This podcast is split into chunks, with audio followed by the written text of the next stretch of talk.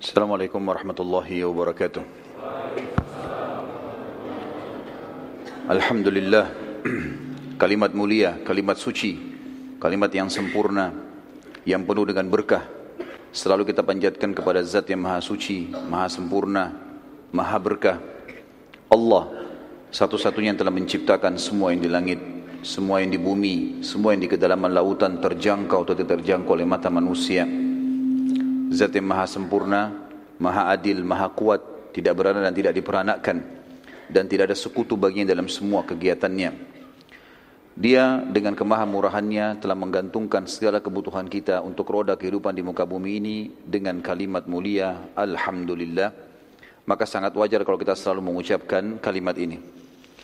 Selanjutnya kita panjatkan salam hormat kita, salam penghargaan kita kepada manusia terbaik, manusia yang telah dipilih oleh Sang Pencipta Allah agar menjadi suri tauladan bagi seluruh manusia tidak terkecuali. Bahkan para jin pun menjadikannya sebagai suri tauladan.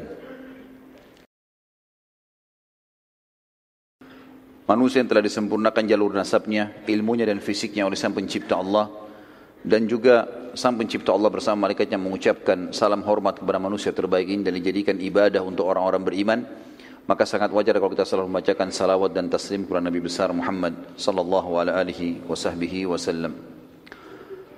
Melanjutkan kajian sirah kita dan sudah panjang lebar kita menceritakan dengan dua pertemuan perang yang mulia, perang yang punya pengaruh pengaruh sangat besar dalam Islam yaitu perang Badar.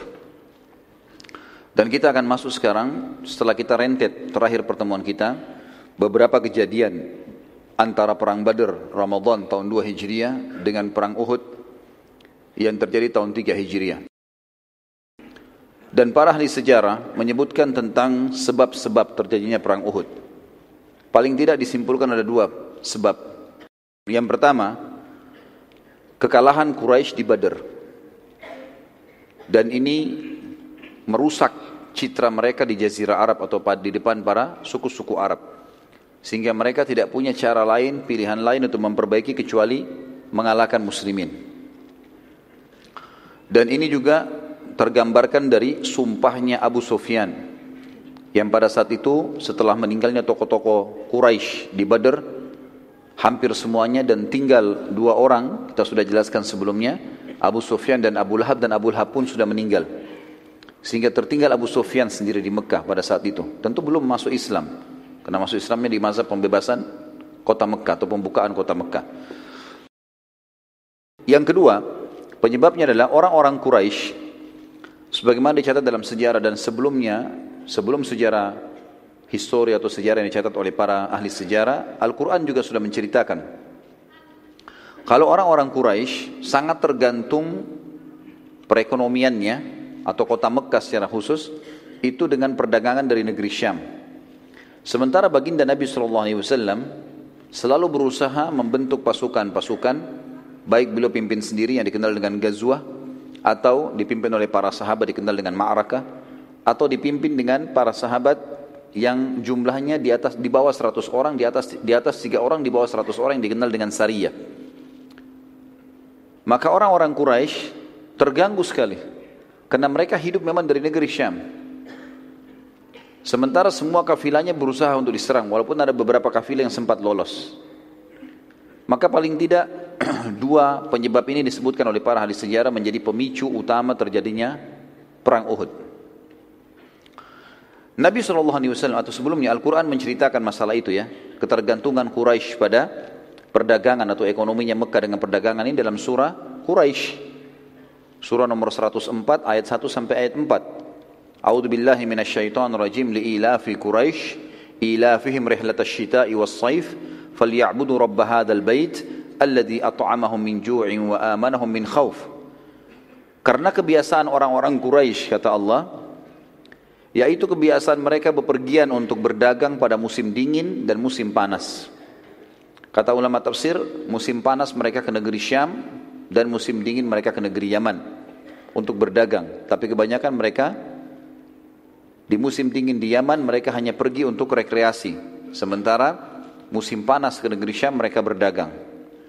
Maka hendaklah mereka menyembah Tuhan pemilik rumah Ka'bah yang telah memberikan makanan kepada mereka untuk menghilangkan lapar dan mengamankan mereka dari ketakutan.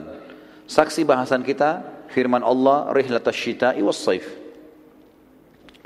Akhirnya Quraisy karena selalu menemukan kafilahnya dihadang, kafilahnya dihadang dan pernah saya kasih gambaran ikhwas sekalian. Kalau jazirah Arab di wilayah utaranya jazirah Arab bagian atasnya itu negeri Syam. Dan posisi Mekah itu kalau mau ke negeri Syam harus lewati Madinah, Madinah di atasnya. Jadi Madinah itu di utara Mekah. Habis Madinah baru ke negeri Syam. Jadi mereka mau tidak mau harus lewat jalur itu, nggak ada jalur lain. Waktu itu mereka belum punya jalur lain. Apalagi mereka harus lewat darat. Maka yang terjadi teman-teman sekalian, mereka sekarang merasa terganggu, selalu dihadang, selalu dihadang. Kemudian mereka juga sudah kalah di perang Badar, jadi tambah takut. Sekarang bagaimana caranya? Mereka ubah jalurnya. Terakhir percobaan mereka adalah mereka melalui wilayah namanya Zatu Irq.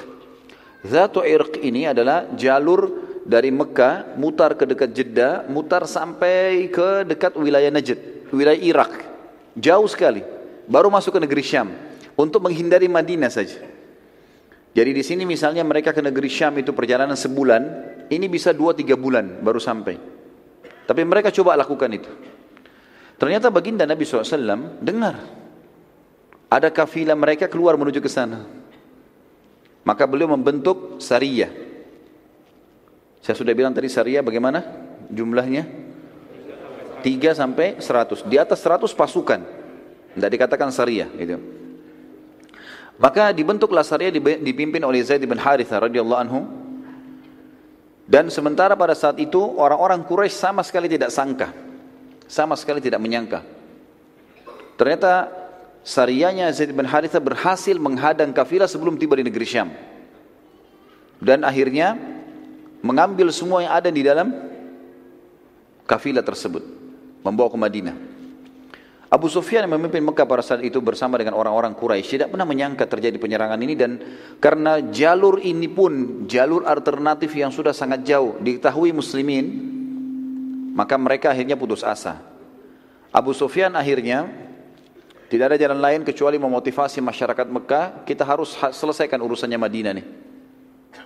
Kalau enggak, habis semua ini. Ekonomi enggak bisa. Citra kita sudah rusak karena kalah.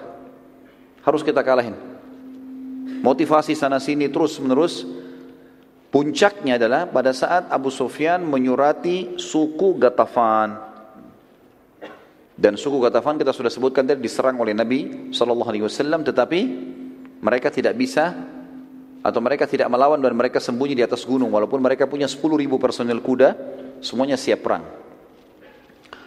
suku Gatafan waktu itu menyumbang personel perang banyak sekali sepertiga dari pasukan Quraisy pasukan menyerang di Uhud nanti itu dari Gatafan jadi seribu orang mereka dua, dua ribu yang lain Abu Sufyan berhasil mengumpul dari berbagai kabilah-kabilah Arab suku-suku Arab dan belum pernah dalam sejarah disebutkan belum pernah Quraisy memiliki pasukan sebesar ini, 3000 orang personel perang. Selama ini 1000, 1000 itu sangat luar biasa. 1000 itu waktu menyerang Badar itu sudah dianggap pasukan intinya Quraisy, itu pun kalah. Teman-teman sekalian, pasukan ini akhirnya menuju ke Madinah. Dan yang terjadi, Nabi SAW mendengarkan kejadian tersebut. Perlu saya gambarkan sedikit teman-teman sekalian. Madinah sebenarnya sekarang Uhud itu masuk wilayah Madinah ya, masuk wilayah haram maksud saya, wilayah haram. Di zaman Nabi SAW waktu masih ber, masih hidup, Uhud itu di luar gerbangnya Madinah. Jadi dulu ada temboknya Madinah, itu ada pintu gerbangnya. Uhud itu di luarnya pintu gerbang itu. Jadi kalau muslimin mau ke Uhud, maka mereka harus mereka keluar dari pintu gerbang Madinah baru mereka ke Uhud itu. Pasukan Quraisy, teman-teman sekalian, mau menuju ke Madinah, ingin menaklukkan Madinah. Pintu gerbang Madinah yang paling dekat untuk bisa menembusnya adalah Uhud. Padahal gunung Uhud itu ada di luar tembok Madinah. Makanya dikatakan perang Uhud karena pasukan sampai ke lokasi itu dan itu sudah pintu gerbang Madinah dan gunung ini pun sangat dekat. Pada saat itu teman-teman sekalian, Nabi SAW segera mengumpulkan sahabat, diskusi, apa jalan keluarnya nih, permasalahannya apa.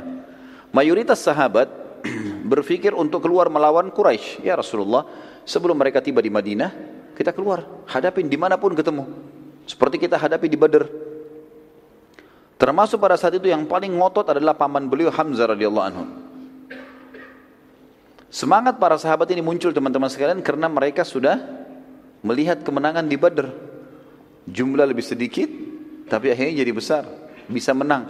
Dan saya sudah sebutkan teman-teman sekalian, perang Badr Allah Azza wa Jal, Allah yang maha tinggi dan maha kuat telah mengaturnya supaya setelah Badr muslimin sudah tidak pernah takut lagi berperang, gitu kan. Ya sudah kita jelaskan panjang lebar masalah itu. Seorang sahabat dari Ansar yang bernama Anas bin Nadhr radhiyallahu anhu yang kebetulan waktu itu tidak sempat hadir di perang Badr ia mengatakan dia berkata pada saat itu waktu dengar Nabi SAW menyampaikan Quraisy akan menyerang dia mengatakan peperangan pertama Nabi SAW di Badr aku tidak hadir. Demi Allah, bila setelah hari ini, maksudnya setelah kejadian Badar, ada pertempuran lagi yang dipimpin oleh Nabi SAW melawan Quraisy, maka aku akan melakukan apa pun yang membuat Allah Azza wa Jalla ridho, terima. Pada saat itu Nabi SAW keluar ke Badar, tentu kita ingatkan kembali, kenapa sahabat ini tidak ikut dan kenapa banyak sahabat tidak ikut? Karena Nabi SAW waktu itu hanya mengiklankan Siapa yang mau ikut silakan. Ini bukan mengatakan jihad, ayo pergi, nggak ada. Sehingga jadi wajib. Pilihan. Siapa yang mau ikut silakan. Kita mau menyerang kafilah Abu Sufyan kan gitu. Makanya ada sahabat banyak yang luput pada saat itu. Anas bin Nadar lalu memotivasi Nabi SAW. Dia terus mengatakan, Ya Rasulullah, kita keluar melawan Ya Rasulullah. Kami kehilangan kesempatan Badr, kami kehilangan kesempatan mati syahid. Terus dia motivasi Nabi SAW. Dia mengatakan, Ya Rasulullah, ayo keluar, ayo keluar. Dengan beberapa sahabat termasuk Hamzah. Sampai akhirnya Nabi SAW mengatakan, kalau pendapat saya, maka saya akan bertahan di Madinah. Kalau pendapat saya, saya bertahan dalam benteng. Karena pasukan mereka besar dan sudah keluar. Kalau sampai pasukan muslimin dikalahkan di luar, mereka punya kesempatan karena niatnya sudah mau masuk ke Madinah, punya kesempatan untuk masuk menguasai Madinah. Maka lebih baik kita tunggu saja di sini. Kita lebih kuat dalam benteng. Lalu Nabi SAW mengatakan, aku memilih bertahan di Madinah karena aku telah melihat mimpi. Itu perkataan Nabi SAW. Para sahabat mengatakannya Rasulullah, apa yang anda lihat? Kata baginda Nabi SAW dalam hadis Bukhari, aku melihat seekor sapi disembelih. Aku juga melihat pada pedangku terdapat kebengkokan atau retak. Aku juga melihat aku masuk dan berlindung dalam baju perang yang kokoh. Para sahabat bertanya, lalu apa penakwilannya Rasulullah? Kata Nabi SAW, aku menakwilkan sapi yang disembeli adalah sahabat-sahabatku, beberapa sahabatku yang akan terbunuh. Sementara kebengkokan pada pedangku atau retaknya, adanya salah satu kerabatku yang akan terbunuh, dan aku masuk ke dalam baju perang yang kokoh, aku takwilkan kota Madinah. Oleh karena itu, aku memilih untuk bertahan di Madinah. Tapi pada saat itu para sahabat mengatakannya Rasulullah, itu takwil mimpi wahyu atau penyampaian dari anda? Nabi SAW mengatakan itu penyampaian dari saya. Takwil kalian tanya takwil ini saya takwilkan. Gitu kan? Maka di sini para sahabat mengatakan ya Rasulullah izinkanlah kami berperang keluarlah. Terus saja mereka memotivasi dan mendorong Nabi SAW untuk keluar. Beberapa sahabat sampai beliau mengatakan baiklah kalau gitu bersiap-siaplah. Lalu Nabi SAW pun pulang ke rumah beliau dan beliau mempersiapkan baju perangnya Waktu Nabi SAW masuk ke dalam rumahnya, para sahabat akhirnya berbicara satu sama yang lain. Ini jangan sampai kita ini melakukan dosa, kita melanggar Nabi SAW, kita menyuruh beliau keluar pada beliau mau bertahan di Madinah. Sampai akhirnya mereka tunggu depan pintu rumah Nabi SAW. Waktu beliau SAW keluar dari rumahnya dengan pakaian perang yang lengkap, beberapa sahabat menghampiri sambil berkata, Wahai utusan Allah, bila anda ingin tetap di kota Madinah, maka kami pun ikut saja bertahan di Madinah. Lalu keluarlah sabda Nabi SAW yang masyhur dalam riwayat yang sahih, tidak pantas bagi seorang Nabi yang telah mengenakan baju perang membatalkan niatnya sampai Allah memberikan keputusan siapa yang menang atau kalah antara dia dengan musuhnya. Gak bisa lagi. Sudah pakai baju perang gini gak bisa lagi. Ini teman-teman sekalian, saya berikan sebuah not di sini di tulisan saya, saya mengatakan ini jelas sekali bagaimana seorang mukmin harus punya tekad yang kuat kalau itu adalah kebenaran. Tadinya dia ragu mengerjakan yang mana, tapi kalau dia sudah pilih sebuah keputusan, dan itu juga benar dalam agama, tidak usah ragu. Itu penting untuk dilakukan, karena keraguan dalam memilih satu keputusan dan terus-menerus larut ini membuat masalah. Apalagi kondisinya seperti ini, Madinah akan diserang. Salah satu yang tidak setuju keluar pada saat itu, waktu Nabi SAW sudah keluar, pasukan sudah mulai berkumpul, adalah pimpinan orang munafik yang sudah masyhur. Abdullah bin Ubaidillah bin Salul. Lalu dia berkata, wahai Rasulullah, aku melihat kita bertahan di Madinah saja. Karena belum pernah kami, masyarakat Madinah, karena dia dari suku Khazraj, menghadapi musuh di dalam atau di luar, maaf, kami menghadapi musuh di dalam kota Madinah kecuali kami mengalahkan musuh kami. Dan sebaliknya, setiap kami menghadapi musuh di luar Madinah kecuali kami dikalahkan. Lalu kata Nabi SAW, sudah tertekadkan maka tidak akan ada keraguan lagi. Nabi SAW lalu keluar menuju ke Uhud. Dan kita sudah tahu, saya bilang tadi, begitu keluar pintu gerbang langsung gunung Uhud. Jadi pasukan muslim tidak pergi jauh-jauh ini. Bertahan di situ saja, cuma di luar pintu gerbang mereka. Dan pada saat itu terkumpullah dari sahabat yang mulia 700 orang. Dan Abdullah bin Abi Salul, karena tidak mau dianggap dia Abdullah bin Ubaidillah bin Salul dianggap nanti dia tidak mau ikut, maka dia mengajak teman-temannya kaum munafikin 300 orang. Terkumpullah pasukan sekitar seribu orang pada saat itu. Dan pasukan Quraisy tiga ribu. Namun pada saat tiba di satu lokasi namanya Shaut, Shaut ya.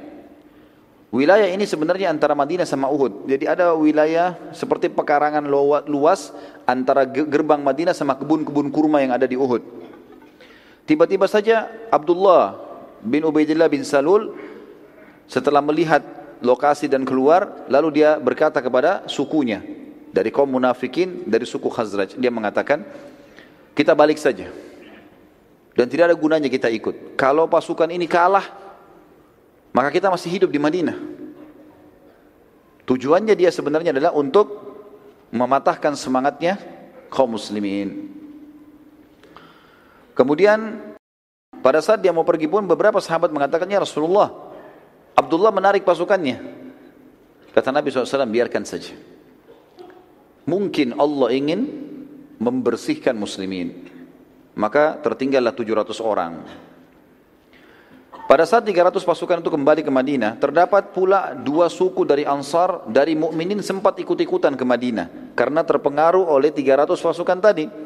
Mereka adalah suku Salama dan suku Harith. Sempat dua suku ini juga mau ikut. Jumlahnya mendekati 100 orang. Banyak sekali.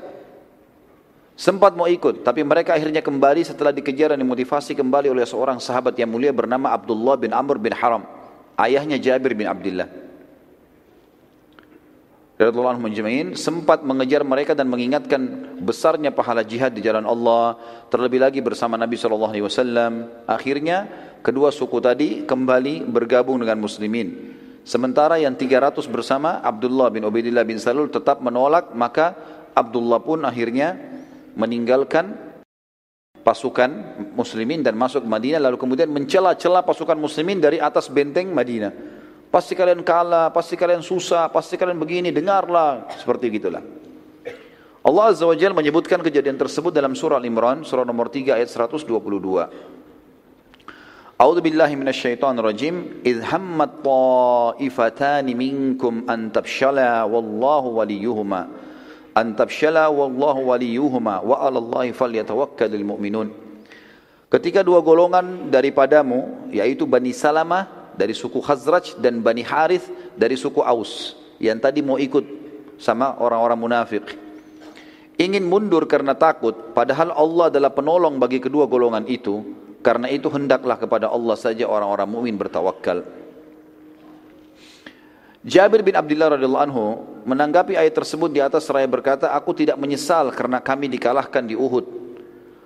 Karena Allah Azza wa Jal, Allah yang maha suci dan maha tinggi, berfirman, sementara Allah lah wali mereka atau penolong mereka. Para sahabat sempat memberi masukan pada Nabi SAW agar meminta bantuan pada sekutu mereka, orang-orang Yahudi di Madinah. Namun Nabi SAW menolak karena mengetahui kalau Yahudi kaum yang suka gemar berkhianat. Nabi mengatakan SAW kita cukupkan dengan 700 ini. Tiba di lokasi Uhud teman-teman sekalian, baginda Nabi SAW lalu kemudian mengatur strategi dengan para sahabat karena Quraisy belum tiba. Kata beliau, tunjukkan kata Nabi SAW para sahabat, tunjukkan saya jalan menuju ya ke satu lokasi yang menjadikan Uhud di punggung kita. Dan itu tidak melewati lokasi yang umumnya, bukan dari pintu gerbang menuju ke sana. Tujuannya agar orang-orang munafik yang ada di atas benteng dan orang-orang Yahudi itu supaya tidak tahu ke arah mana pasukan muslimin berkemah dan tidak memberitahukan kepada Quraisy. Maka ada seorang sahabat mengatakannya Rasulullah saya tunjukkan kepada anda dan kita harus melewati kebun-kebun kurma. Pada saat itu penuh dengan pohon kurma tentunya dan sampai sekarang di sekitar Uhud itu penuh sekali banyak pohon-pohon kurma tapi sebagian sudah dibongkar menjadi lokasi pemukiman. Dan Nabi SAW meminta ini agar betul-betul beliau sudah ada di lokasi peperangan, memilih lokasinya, menjadikan gunung di belakangnya.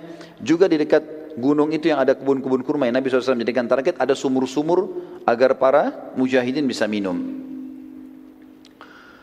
Saat tiba di lokasi itu atau sementara ke sana, mereka melewati kebun satu orang munafik namanya Rubai'i bin Qaidi.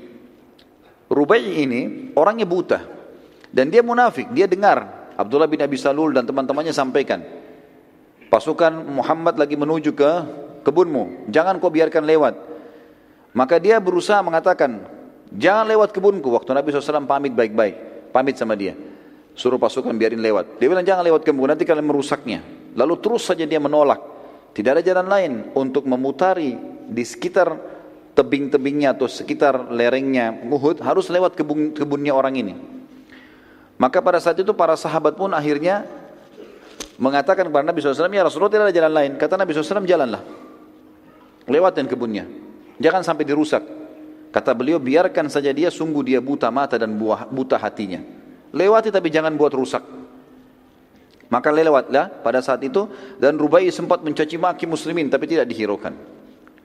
Nabi SAW saat selesai menyusun tiba di lokasi yang diinginkan Tentu kalau uh, kita berada, biasanya kalau saya bimbing umroh teman-teman sekalian, di lokasi Uhud saya tunjukkan. Ada memang titik di mana pasukan pada saat itu tiba di sebelah pinggiran gunung Uhud. Ya. Dan itu memang kalau dilihat posisinya, Uhud di belakang dan Mekah di hadapan gitu. Posisinya pas seperti itu. Di sebelah kirinya pasukan itu ada bukit pemanah. Bukit pemanah. Yang berada antara lokasi pasukan muslimin dengan gerbangnya Madinah. Nabi SAW memberi instruksi penting pada saat itu kepada para pemanah. Keluar 50 orang, kalian harus ada di atas sana. Dipimpin oleh Abdullah bin Jubair radhiyallahu. Naik di atas sini. Jangan tinggalkan bukit ini. Sampai ada instruksi dariku. Walaupun kalian lihat pasukan menang atau kalah. Pokoknya kita menang atau kita kalah, jangan tinggalkan bukit ini. Pesan. Baiklah naik semuanya 50 orang. Dan pemanah zaman dulu teman-teman sekalian itu sama dengan sniper kita sekarang, ahli tembak. Bahkan kalau orang-orang yang mahir mereka bisa melepaskan beberapa anak panah dengan satu tarikan? Dan itu kalau tepat sasaran dia bisa membunuh beberapa orang. Ya. Maka ini kekuatan muslimin di situ tadi. 50 orang ditaruh di bukit pemanah dan 650 bersama Nabi SAW. 649, 650 sama Nabi SAW. Allah Azza wa Jal menjanjikan bila sahabat bersabar dalam perang Uhud dan patuh pada perintah Nabi SAW. Ini janji Allah. Kalau mereka patuh, ikuti instruksi Nabi, akan membantukan 3000 pasukan dari malaikat. Di Badr ada berapa malaikat? Seribu. Sudah kita jelaskan tadi. Ini 3000 dijanjikan dari malaikat. Bahkan bila disiplin mereka patuh, Nabi bilang serang, serang, tidak, tidak. Maka Allah janjikan menurunkan 5000 malaikat. Jumlah orang kafir 3000. Allah mau turunkan seimbang. Jumlah kafir 3000, malaikat 3000. Di perang Badar jumlah kafir 1000 turun 1000 kan gitu. Tapi Allah janjikan untuk menenangkan muslimin kalau kalian sabar, disiplin, patuh, 5000 saya turunkan. Allah ceritakan dalam surah Al-Imran. Surah nomor 3 ayat 123 sampai 125. A'udzu billahi minasyaitonir rajim. Wa laqad nasarakumullahu bi badrin wa antum adhillah. Fattaqullaha la'allakum tashkurun. إذ تقول للمؤمنين ألن يكفيكم أن يمدكم ربكم بثلاثة آلاف من الملائكة منزلين بلى إن تصبروا وتتقوا ويأتوكم من فورهم هذا يمددكم ربكم بخمسة آلاف من الملائكة مسومين Sungguh Allah telah menolong kalian dalam peperangan Badar. Waktu itu jumlahnya lebih sedikit, senjatanya lebih sederhana. Padahal kamu pada saat itu adalah orang-orang yang lemah, karena itu bertakwalah kepada Allah supaya kalian atau kamu mensyukurinya. Satu dua tiganya, satu dua empatnya. Ingatlah, ketika kalian mengatakan atau kamu berkata Hai Muhammad kepada orang-orang mukmin, apakah tidak cukup bagi kalian Allah membantu dengan tiga ribu malaikat yang diturunkan dari langit? Ayat 125, ya pasti sudah cukup. Tapi ketahuilah, jika kalian sabar, kalian bersiap siaga, disiplin, patuh, Allah menjanjikan loh mereka eh, eh, Allah akan mendatangkan ya, maaf. Dikatakan dan jika kalian bersabar dan bersiap siaga dan mereka datang menyerang kalian dengan seketika pun niscaya Allah akan menolong kalian dengan lima ribu malaikat yang memakai tanda-tanda. Kata ulama tafsir yang dimaksud di sini adalah kalau para sahabat mematuhi tidak satu pun melanggar titah Nabi SAW pasti menang.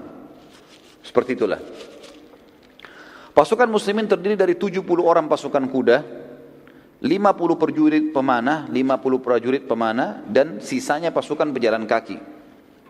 Dari pasukan musyrikin, Quraisy terdapat 200 personil yang menunggangi kuda. Yang pada saat itu dipimpin oleh Khalid bin Walid sebelum masuk Islam. Mereka tidak ikut berperang dan tugasnya 200 orang. Dari 3000 ini, 200 ke samping medan perang, kalau dari Bukit Pemana itu kita bisa lihat ke arah kiri, kalau satu waktu antum mengunjungi ke sana, kalau kita lihat ke arah kota Madinah, kita akan temukan di depan kita ada seperti lembah. Lembah itu dulu agak curam dan di situ pasukan Khalid bin Walid bersembunyi. Ya kan? 2800 maju masuk bersama pasukan Quraisy.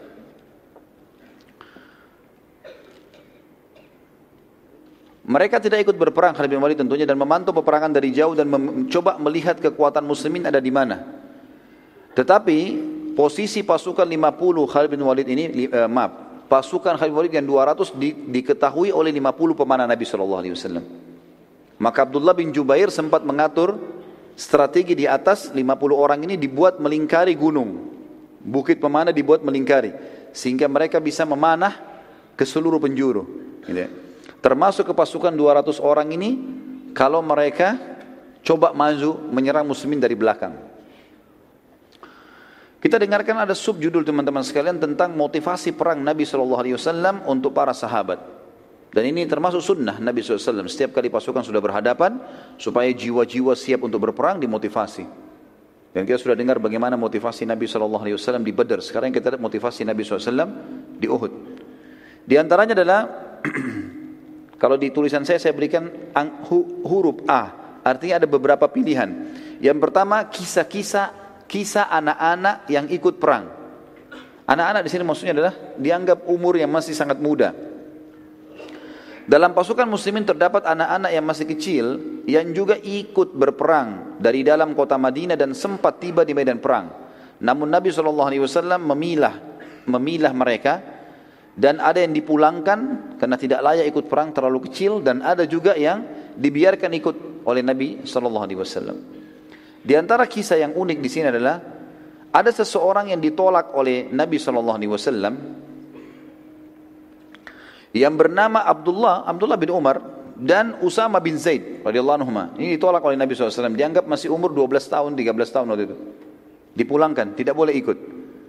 Namun terdapat anak-anak lain yang diikutkan oleh Nabi SAW karena keterampilan mereka. Di antara kisahnya adalah terdapat seorang anak kecil yang berumur 13 tahun.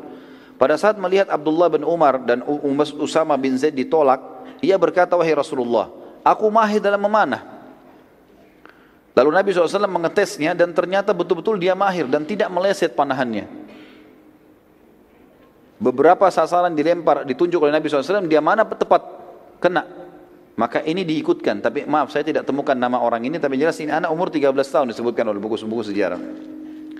Seorang anak yang lain juga berumur 13 tahun saat melihat temannya diloloskan oleh Nabi SAW untuk berperang, dia berkata, "Wahai Rasulullah, kenapa anda loloskan ia ikut perang sementara aku tidak? Dan aku bisa mengalahkannya kalau bergulat. Ini yang pintar mana ini? Saya bisa kalahin gulat ya Rasulullah.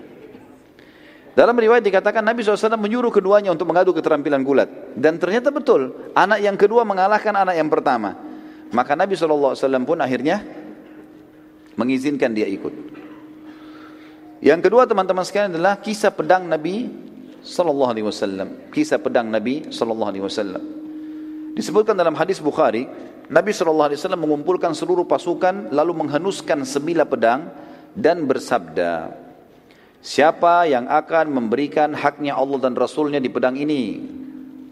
Tiba-tiba saja Hamzah bin Abdul Muttalib radhiyallahu anhu yang kita tahu memang dia yang paling besar semangatnya untuk keluar menghadapi musuh dan memang Allah karuniai dia mati syahid di situ. Tiba-tiba berdiri dan mau mengambil dari tangan Nabi wasallam. Nabi SAW tarik. Hamzah dikenal dengan singa, orang yang sangat luar biasa, perkasa, pemberani. Lalu Nabi SAW ulangi lagi. Setelah Hamzah mengatakan, aku ya Rasulullah, Nabi SAW tarik. Nabi SAW ulangi lagi. Siapa yang mau memberikan haknya Allah dan Rasulnya di pedang ini? Berdiri yang kedua Ali bin Abi Thalib radhiyallahu anhu. Orang juga yang muda tapi kuat sekali, punya kekuatan fisik, keterampilan perang. Nanti kita lihat keterampilannya luar biasa kalau kita pada saat kita ceritakan tentang kisah perang Ahzab. Maka Ali pun berdiri mengatakan, saya Rasulullah langsung mau memegang pedang itu. Karena dianggap ini kemuliaan. Pedangnya Nabi SAW dikeluarkan lalu dikasih. Siapa yang mau berikan hak Allah dan Rasulnya di sini. Ternyata Nabi SAW tarik lagi. Suruh Ali duduk. Ulangi lagi. Siapa yang mau memberikan haknya Allah dan Rasulnya di pedang ini. Berdiri Zubair bin Awam. Yang sudah kita tahu kisahnya. Di perang Uhud, di perang Badr. Bagaimana dia membunuh Abu Kabs. Melempar tombak di antara dua matanya tembus sampai ke otaknya. Gitu kan. Berdiri mengatakan saya Rasulullah. Nabi SAW tarik lagi. Suruh duduk. Diulangi lagi, siapa yang akan memberikan haknya Allah dan Rasulnya di pedang ini?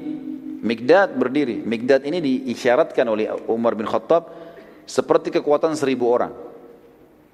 Suaranya keras, cepat kalau menyerang, macam-macam keterampilannya.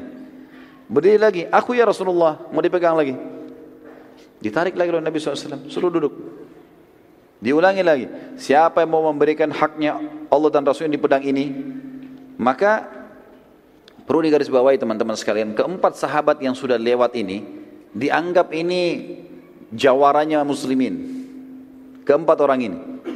Bahkan setiap orang di antara mereka bisa dihitung kekuatan seribu orang. Sebagaimana diriwayatkan oleh Umar bin Khattab pada saat mengutus pasukan pembebasan Mesir kepada Amr bin As. Waktu itu Amr memiliki 8000 personil. Dan Amr mengatakan tulis surat kepada Umar bin Khattab yang berbunyi wahai Amir Mu'minin, genapkanlah pasukan kami 12 ribu sehingga kami mendapatkan hadis Nabi SAW tidak tidak akan dikalahkan umatku yang berjumlah 12 ribu. Ya. Maka Umar bin Khattab pun mengirim mengirim empat orang dari Madinah. Kan jumlahnya 8 ribu kan? Butuh berapa ribu sekarang? Untuk 12 ribu. Butuh 4 ribu. Umar bin Khattab kirim empat orang bukan 4000. Yang dikirim itu adalah di antaranya Mikdad yang ini. Di antaranya Zubair bin Awam, di antaranya Sa'ad ya, bin Abi Waqqas. Ya, ini dikirim. Maka mereka punya kekuatan yang luar biasa. Maka setelah keempat sahabat ini ditolak dan Nabi SAW masih ulangi, siapa memberikan haknya Allah dan Rasul di pedang ini, mereka saling lihat satu sama lain, kira-kira siapa nih? Ada satu sahabat mulia pintar, cerdas orang ini yang kita dengar kenal dengan Abu Dujana, Syammah radhiyallahu anhu. Beliau mengatakan, "Ya Rasulullah, apa haknya Allah dan Rasulnya di pedang itu?" Ini yang Nabi tunggu ini. Jangan main langsung ambil. Tanya dulu untuk apa ini? Apa haknya? Bukan main ambil terus mau diapain pedangnya? Ya. Maka Nabi SAW mengatakan kalimat yang mulia teman-teman sekalian. Dan ini kita bisa lihat bagaimana rahmatnya Nabi SAW bagi kafir zimmi. Orang-orang kafir yang di bawah naungan pemerintah Islam. Beliau toleransi, beliau memaafkan, beliau memberi. Tapi di medan perang beda lagi sama kafir harbi ini. Tegas sekali beliau mengatakan, engkau mengambil pedang ini dan engkau menghantamkan pada musuhmu pakai perang sampai bengkok. Bisa? Bisa. Baik, Abu Dujana ambil, diambil. Maka Abu Dujana waktu itu teman-teman sekalian dia lagi pakai imamah warna hitam. Diganti sama dia. Ganti imamah warna merah. Dan imamah merah ini adalah tanda saya siap mati. Seperti itulah waktu mereka yakini seperti itu. Lalu Abu Dujana mengambil pedang tersebut dengan bangganya dan meletakkan di dadanya. Sambil dia maju ke pasukan Quraisy waktu datang, waktu sudah kelihatan dia maju menunjukkan keterampilannya dengan pedang itu. Maka kesannya kayak ada kesombongan. Para sahabat melihat mereka khawatirnya Abu Dujana sombong ini. Kata Nabi SAW dalam hadis Bukhari, sesungguhnya cara seperti ini kayak Abu Dujana ini dimurkahi Allah. Allah nggak suka dengan kesombongan. Kecuali di tempat ini. Di depan musuh silahkan. Tunjukkan. nggak ada masalah. Seperti itulah. Baik kita lanjut sebentar ya. Maka Ka'ab radhiyallahu anhu berkata, Aku sempat penasaran ingin tahu seperti apa Abu Dujana memberikan haknya Allah dan Rasul di pedang itu. Abu Dujana sudah bawa nih, perang berkecamuk. Apa yang dia lakukan nih? Kata Kaab sampai saya tidak nyerang musuh hanya ikuti Abu Dujana. Lihat dia buat apa ini dengan pedang itu. Lalu aku pun mengikutinya dari belakang ke kiri ke kanan dia nyerang musuh terus dilihat. Saat itu di kancah peperangan terdapat seseorang dari pasukan kafir Quraisy sangat kuat, tidak terkalahkan. Setiap kali dia memukul, setiap kali dia datang, banyak di antara pasukan muslimin menghindar dari orang itu. Karena kuatnya kelihatan, kekar, pedangnya besar gitu kan. Kata Kaab, saya berdoa sama Allah di kancah peperangan supaya ketemu dengan Abu Dujana. Maka dia bilang, Allah pun menerima doa saya. Tiba-tiba keduanya bertemu. Padahal tadinya terpisah di medan perang. Tiba-tiba berhadapan dan tiba-tiba berhadapan dan tiba-tiba saling menyerang. Maka saya pun menyaksikan pertempuran yang terjadi yang sangat dahsyat sampai debu-debu pada berterbangan, saling nyerang satu sama yang lain terus saja dengan kekuatan-kekuatan yang luar biasa. Abu Dujana dipukul, dia tangkis sama perisainya, Abu Dujana menyerang, orang itu juga menangkis terus sampai debu berterbangan sana sini. Kata beliau, sampai sampai akhirnya Abu Dujana pada saat itu saling pukul dengan sangat keras maka perisai Abu Dujana lepas dan pedang pedang orang kafir itu melengket dan Abu Dujana juga menghantam perisai musuh pecah. Akhirnya kena si kafir, terbelah bagian kepalanya mati. Gitu kan. Abu Dujana rupanya dengan hikmah Allah ini dia tahu kalau Kaab ada di belakangnya. Begitu selesai dia bunuh orang kafir dia mengatakan, dia balik ke arah Kaab, "Wahai Kaab, apa pendapatmu?" Dari tadi ini kau tunggu, apa pendapatmu sekarang? Maka akhirnya Kaab pun mengatakan engkau telah memberikan haknya dan Rasulnya. Hmm. Dan di sini teman-teman sekalian tidak masuk dalam masalah sombong di sini. Tidak masuk. Fa amma bi ni'mati rabbika fahaddits masuk dalam firman Allah di sini. Dia melakukan apa yang Allah Rasul perintahkan, maka dia bisa mengatakan saya sudah melakukan. Sudah lihat kan saya sudah lakukan? Gitu. Seperti itulah ya. Bagaimana hajimu kemarin? Ya saya sudah coba lakukan semaksimal mungkin. Gak ada hubungannya dengan riak kecuali dia niat untuk itu. Jadi harus dibedain mana yang boleh mana tidak boleh. Maka di sini Abu Dujana tidak sama sekali hubungannya dengan riak tapi beliau tunjukkan karena ini orang yang mau lihat nih saya sudah kasih haknya. Sampai kalau bukan pedang ini bengkok kepalanya dia yang bengkok gitu kan. Allah alam. Baik kita lanjutkan sebentar insyaallah dengan kisah-kisah yang lain. Subhanakallahumma bihamdika asyhadu an la ilaha illa atubu ilaik. Assalamualaikum warahmatullahi wabarakatuh. Assalamualaikum warahmatullahi wabarakatuh. Alhamdulillah wassalatu wassalamu ala Rasulillah. Segala puji bagi Allah Subhanahu wa taala juga salawat dan taslim kepada Nabi besar Muhammad sallallahu alaihi wasallam. Tadi sudah kita ceritakan tentang kisah bagaimana Abu Dujana Syammah ibn Harith radhiyallahu anhu memberikan hak pedang yang diberikan oleh Nabi sallallahu alaihi wasallam yang menuntut haknya Allah dan Rasulnya di situ. Kisah yang lain teman-teman sekalian kisah yang terjadi di perang Uhud yang tidak bisa luput dari seorang beriman adalah kisah sahabat yang mulia Handalah radhiyallahu anhu. Handalah radhiyallahu anhu adalah seorang sahabat yang menikah di hari Jumat malam. Menikah di hari Jumat malam. Dan perang Uhud terjadi di Sabtu pagi. Di waktu duha. Handalah lalu menikah malam itu. Kemudian memang dia belum bergaul. Dia belum menggauli istrinya. Dia sempat ikut berjamaah sholat subuh bersama Nabi SAW. Pada saat dia pulang dia bergaul, untuk menggauli istrinya sehingga dia dalam keadaan junub. Baru saja dia selesai bergaul dengan istrinya masih dalam keadaan junub belum mandi, terdengar panggilan seruan dari utusan Nabi SAW kepada seluruh muslimin di Madinah jihad, jihad. Dan panggilan seperti ini berarti wajib bagi laki-laki muslim untuk ikut. Maka dia pun tidak menunggu langsung saja dia keluar dalam kondisi masih junub bergabung dengan pasukan muslimin. Waktu bergabung dengan pasukan muslimin, salah satu korban di Uhud yang mati syahid. Sebenarnya bukan kita katakan korban ya. Justru ini kemenangan. Karena hakikat dari seorang muslim ikut jihad adalah mati syahid. Kedua baru menang. Jadi dia tidak kenal namanya kalah. Kalau dia terbunuh itu target utamanya kena masuk surga tanpa hisap. Tara, kalau dia menang adalah target yang kedua. Handalah radhiyallahu adalah salah satu sahabat yang dikaruniai oleh Allah syahadah, mati syahid. Waktu jenazahnya ditemukan setelah selesai perang Uhud, maka Nabi SAW waktu melihat ke arahnya mengalihkan pandangan matanya. Lalu kemudian para sahabat bertanya, Ya Rasulullah, ada apa dengan Handalah? Kenapa anda alihkan pandangan anda? Ada dua riwayat. Yang pertama kata Nabi SAW, aku melihat istrinya dari bidadari menjemputnya. Riwayat yang lain adalah, aku melihat para malaikat memandikannya.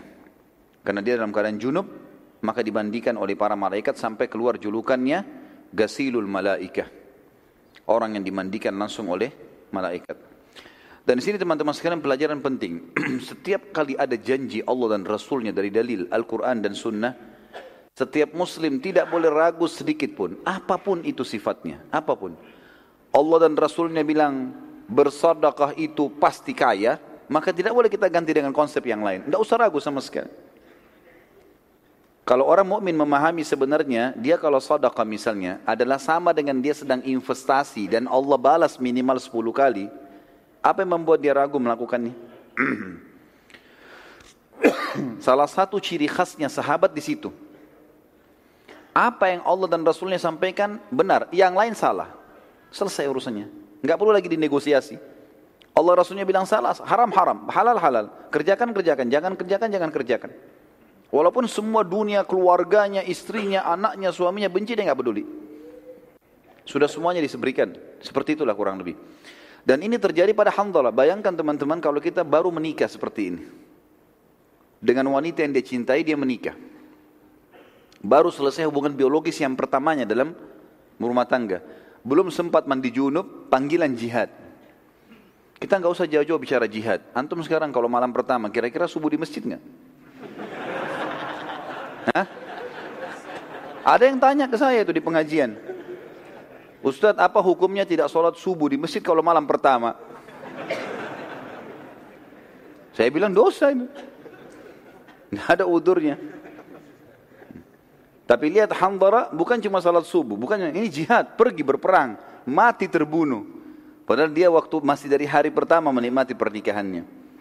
Kalau pernikahan saja bisa ditinggalkan teman-teman, apalagi kalau cuma makanan, minuman, pekerjaan, pendidikan, semua ini nggak ada lagi. Kalau sudah ada suruhan dari Allah dan Rasulnya. Ingat pesan saya tadi, setiap nasihat syari, agama yang datang masuk telinga kanan, diapakan? Tutup yang kuping kirinya ini, supaya jangan keluar. Ya. Jangan masuk sini keluar sini. Saya datang lagi bulan depan tanya lupa. Hmm? Tapi kayaknya kalau kisah Hamdalah nggak lupa deh. Terutama yang laki-laki. Dan kisah mereka teman-teman, kisah para salihin, para salaful ummah yang sampai kepada kita ini bukan hanya sekedar untuk dikenang dan didengar ya. Tapi Allah Azza wa Jal sampaikan kepada kita untuk dijadikan sebagai ibrah, pelajaran. Ini loh ada orang sebelum kamu begini disampaikan kisahnya ke kita. Ini 1400 tahun yang lalu ini. Sampai kepada kita di malam ini teman-teman di sini. Dan itu itu saja kita kita tidak menghadiri saja. Kita bukan hamdalahnya. Kalau saya yakin teman-teman memiliki iman merasa bergetar. Luar biasa ya gitu. Padahal sudah 1400 tahun yang Allah sampaikan teman-teman supaya kita sadar oh ternyata yang janjikan Allah ini nggak salah, pasti benar dan tidak boleh ada keraguan sama sekali. Saya sarankan teman-teman kalau ikuti ceramah di YouTube ada judul saya, ceramah saya itu judulnya Hai muslim inilah pondasi agamamu. Saya bicara masalah keyakinan. Bagaimana itu harus ditanamkan dalam hati seseorang muslim. Tidak boleh ragu sama sekali. Dan keyakinan terhadap apa yang Allah dan Rasul janjikan akan membuat ketenangan jiwa dan semua masalah dunia akan jadi kecil. Kisah yang unik juga yang terjadi di, di Uhud teman-teman sekalian, kisah dua orang, Khuwairik, pendeta Yahudi, dan Kazman, salah satu penduduk asli Madinah. Pada saat seruhan Nabi SAW dikumandangkan hari Sabtu pagi di waktu duha, jihad, jihad, Khuwairik ini pendeta Yahudi, dia dengar. Tiba-tiba Khuwairik dalam riwayat Sahih dikatakan berdiri lalu memotivasi para Yahudi dari menara benteng mereka.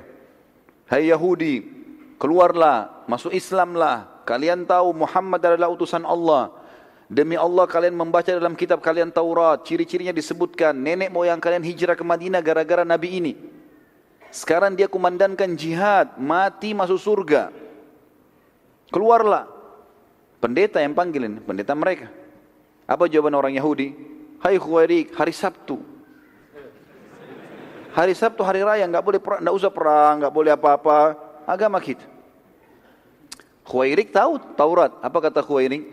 Tapi ada dalam kitab Taurat isi ayat yang diperintahkan kepada Musa alaihissalam karena nabi-nabi sebelum Nabi Muhammad SAW hidup sezaman seperti Nabi Musa alaihissalam sezaman dengan mertuanya Shu'aib alaihissalam.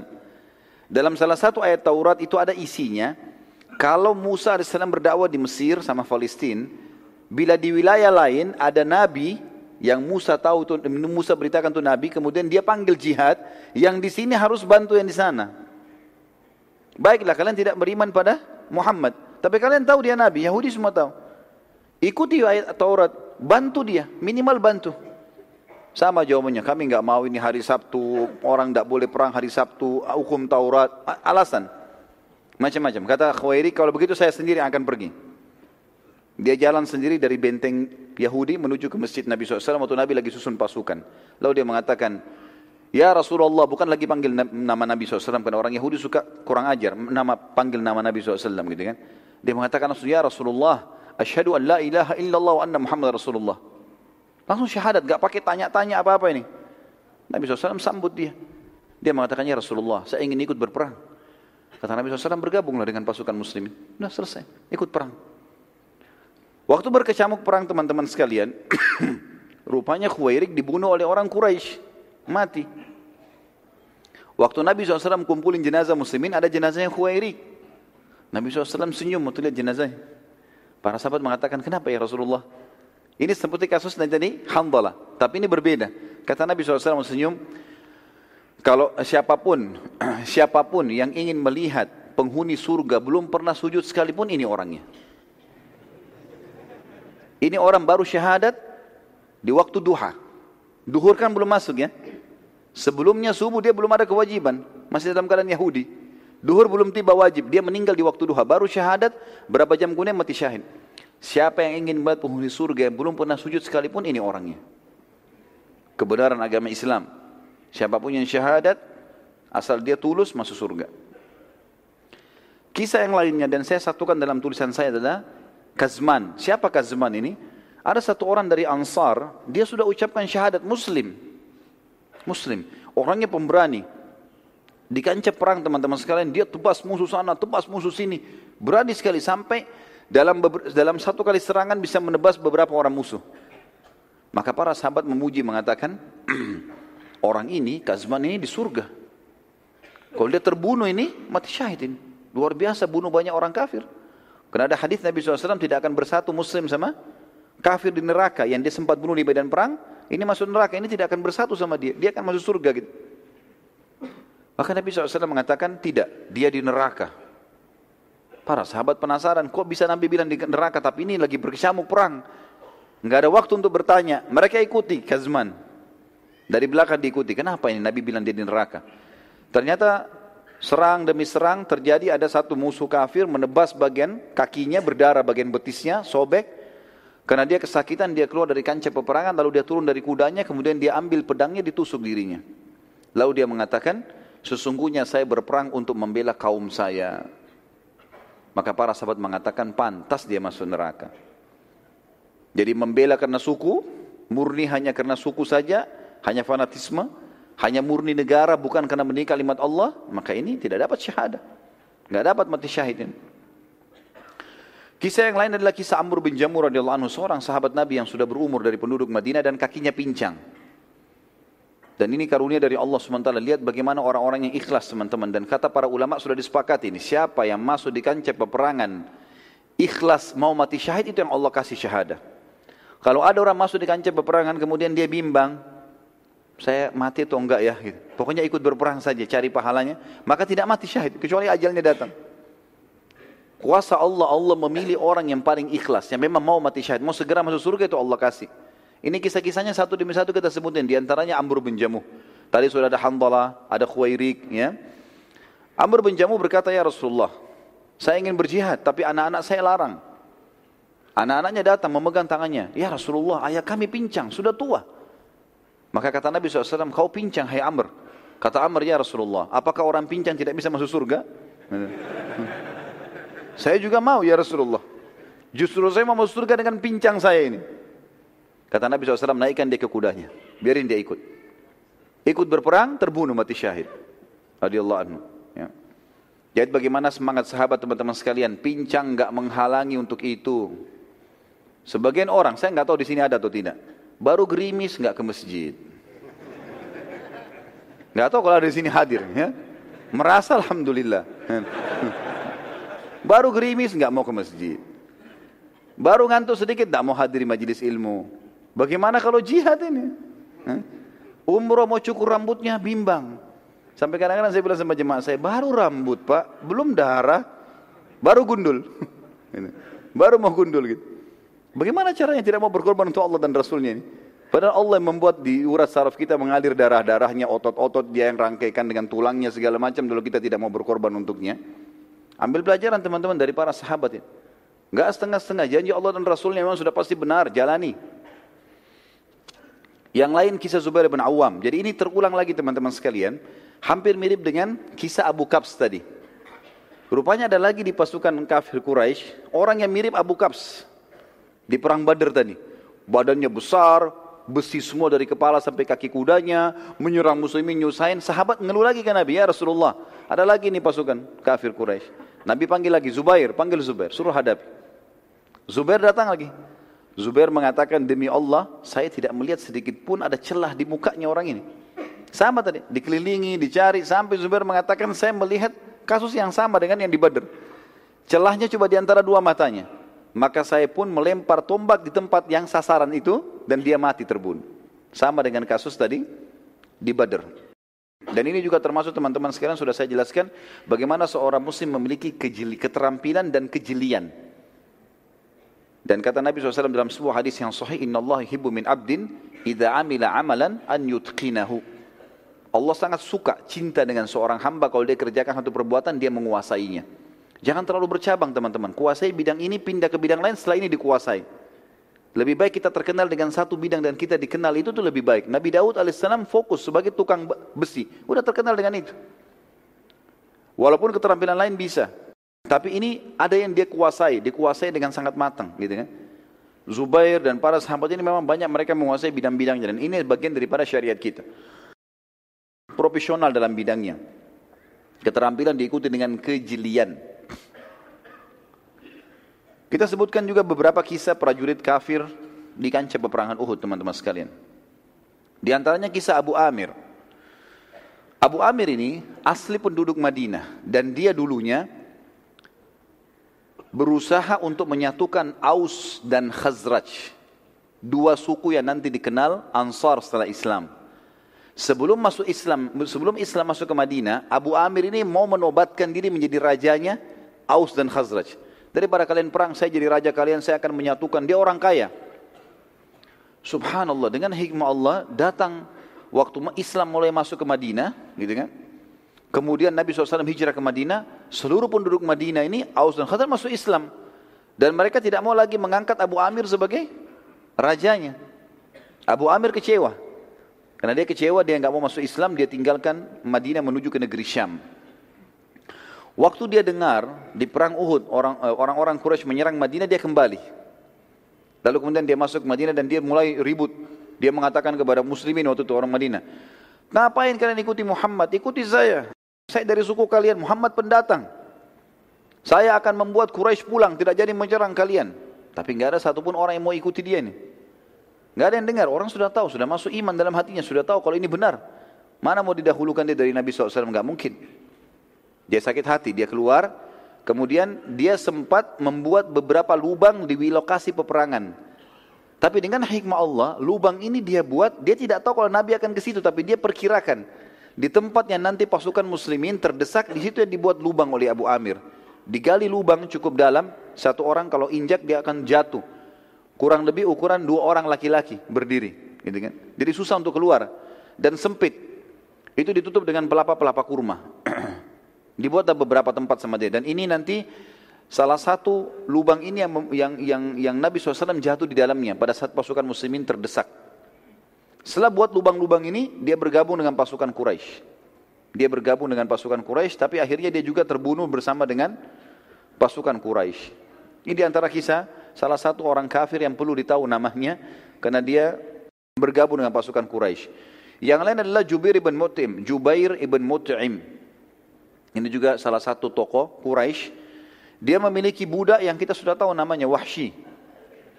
Dan dia kebetulan paman dia, paman Jubair itu dibunuh oleh Hamzah di Badr. Pamannya dibunuh oleh Hamzah di Badr. Maka dia bilang, hai Wahsy, kalau kau bisa membunuh Muhammad atau membunuh pamannya Hamzah yang telah membunuh pamanku, kau bebas. Enggak jadi budak lagi. Mendengar perkataan ini, Hindun binti Utbah, istrinya Abu Sufyan, berkata juga kepada Wahsy, Hai Wahsy, kalau kau bisa bunuh Hamzah, dia telah membunuh, dia telah menjadi penyebab terbunuhnya ayahku, Utbah. Utbah bin Rabi'ah, karena itu ada dibunuh, terbunuh tiga orang pada duel, pada saat duel awal perang Badr kan. Ada Utbah bin Rabi'ah, ada Syaibah bin Rabi'ah, ada Walid bin Utbah. Ini kan Walid bin Utbah saudaranya Hindun. Utbah bin Rabi ayahnya, Syaibah bin Rabi pamannya. Ini tiga-tiganya mati. Dua orang mati di tangannya Hamzah. Gitu kan? Di awal duel di perang Badar. Maka Hindun pun berkata kepada Wahsy, "Hai Wahsy, kalau kau lakukan itu, kau ikuti majikanmu, Jubair bin Mut'im ini, membunuh Hamzah, maka aku pun akan memberikan kau hadiah."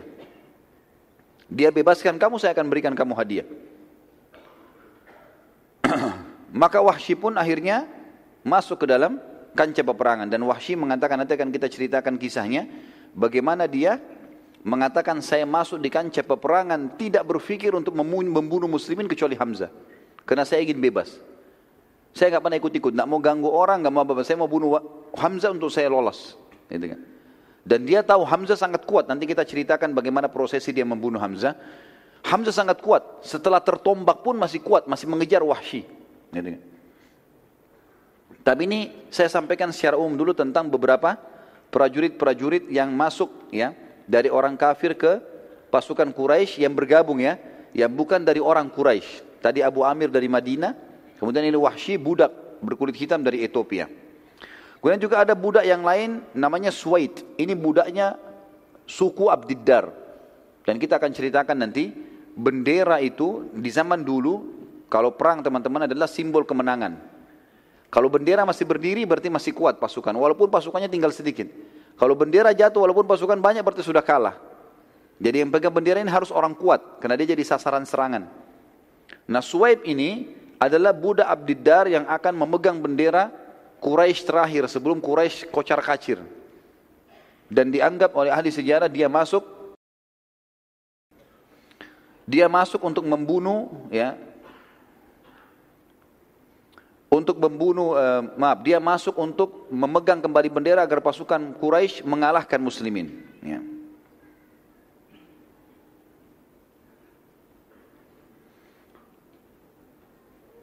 Sekarang kita ceritakan teman-teman sekalian sub bahasan bagaimana awal kecamuk peperangan sehingga muslimin menang dan bagaimana akhirnya berbalik muslimin kalah di perang Uhud.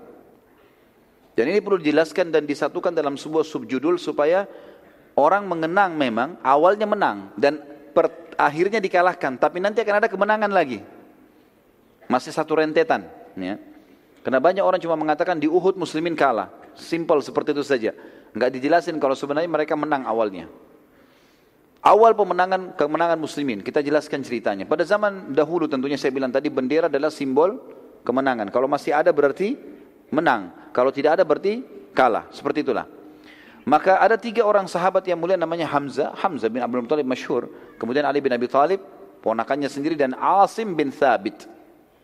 Tiga orang ini teman-teman sekalian berkumpul semuanya, bersepakat mengatakan, ini begitu pecikan takbir Nabi kumandankan, kita bertiga serang pemegang benderanya Quraisy. Gak usah lawan yang lain, cari pemegang bendera, tebas nih. Bunuh supaya jatuh benderanya. Karena pasukan mereka lebih banyak. Muslimin 700, ini 3000 gitu kan. Tadinya 1000 tapi kan 300 munafik pulang ke Madinah. Ternyata betul terjadi. Pada saat itu teman-teman sekalian yang memegang benderanya Quraisy dari keturunan Abdiddar.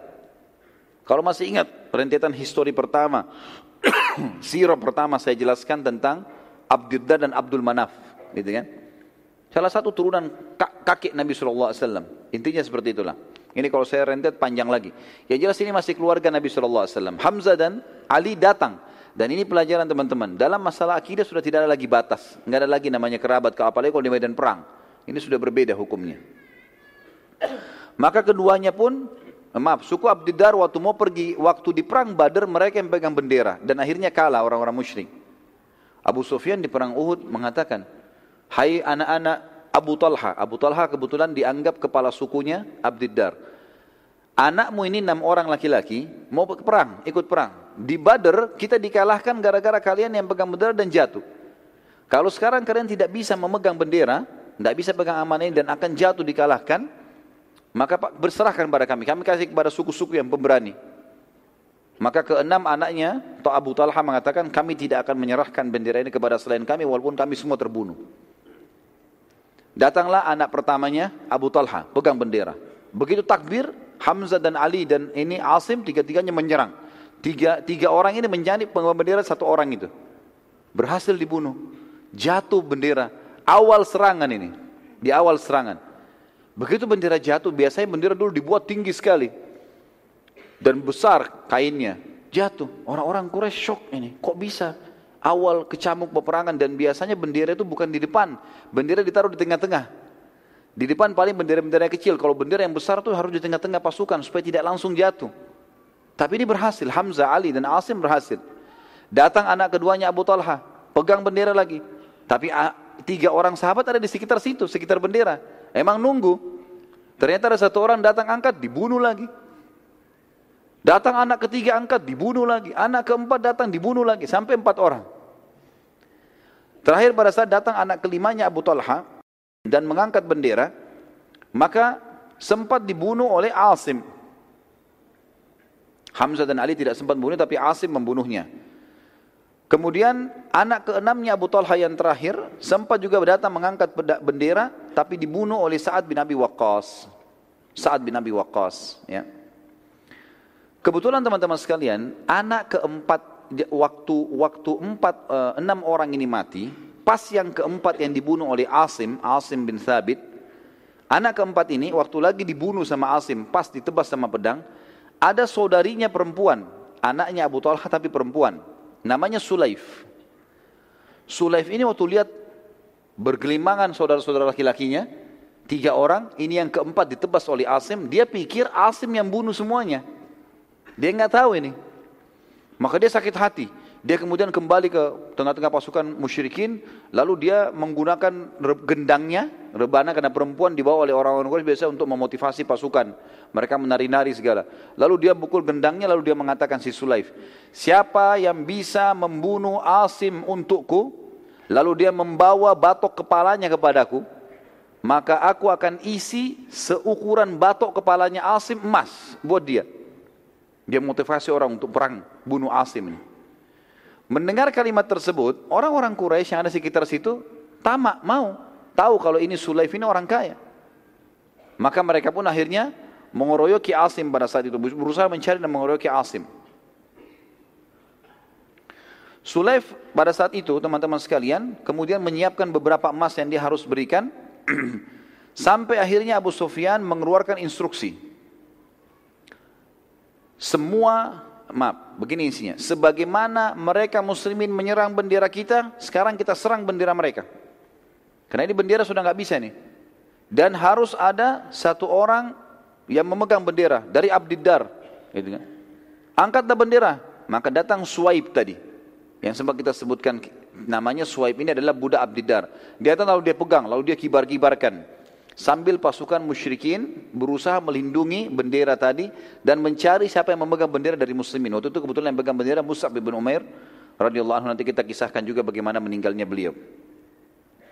Pada saat itu teman-teman akhirnya perang mulai memanas dan target mereka adalah saling menjatuhkan bendera satu sama yang lain. Pada saat itu Hamzah, Ali dan Asim ketiga orang ini tetap tidak mau walaupun pasukan Quraisy melindungi pemegang bendera tetap mereka berusaha bertiga menjatuhkan bendera. Dan Asim pun tetap tidak peduli dengan penawaran Sulaif tadi kepada orang-orang Quraisy. Akhirnya ketiganya berhasil membunuh budak tadi Suaib dan bendera Quraisy jatuh.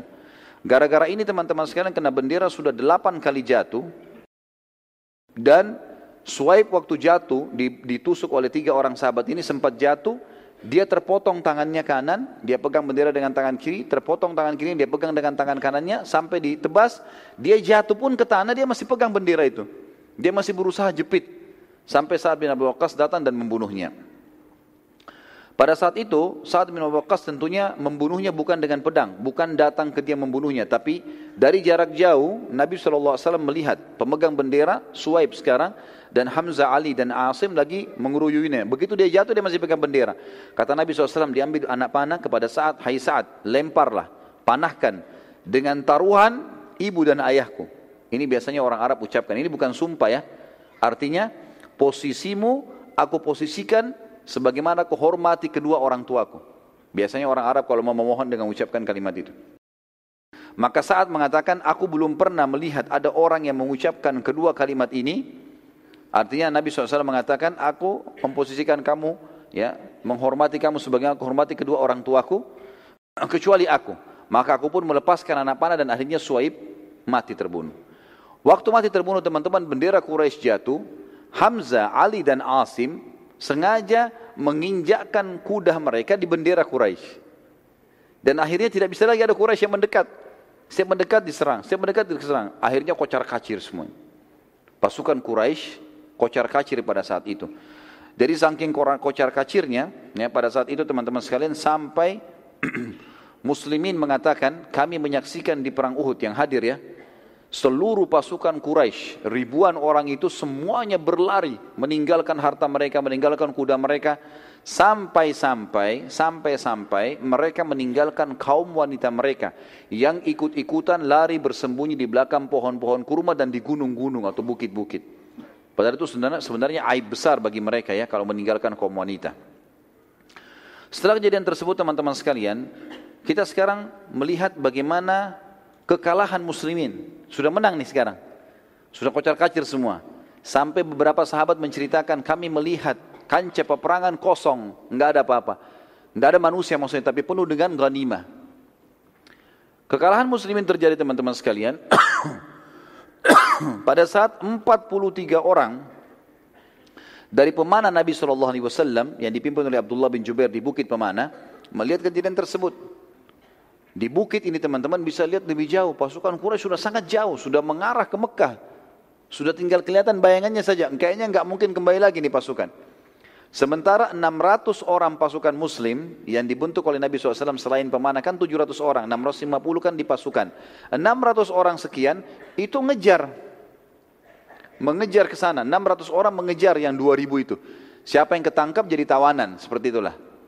Kurang lebih sisa 50 orang saja, 40-50 orang ini nggak ikut-ikutan menyerang musuh, tapi mereka sibuk mengambil ghanimah, kumpulin ghanimah. Melihat kejadian tersebut, Orang-orang ini 43 pemanah ini teman-teman sekalian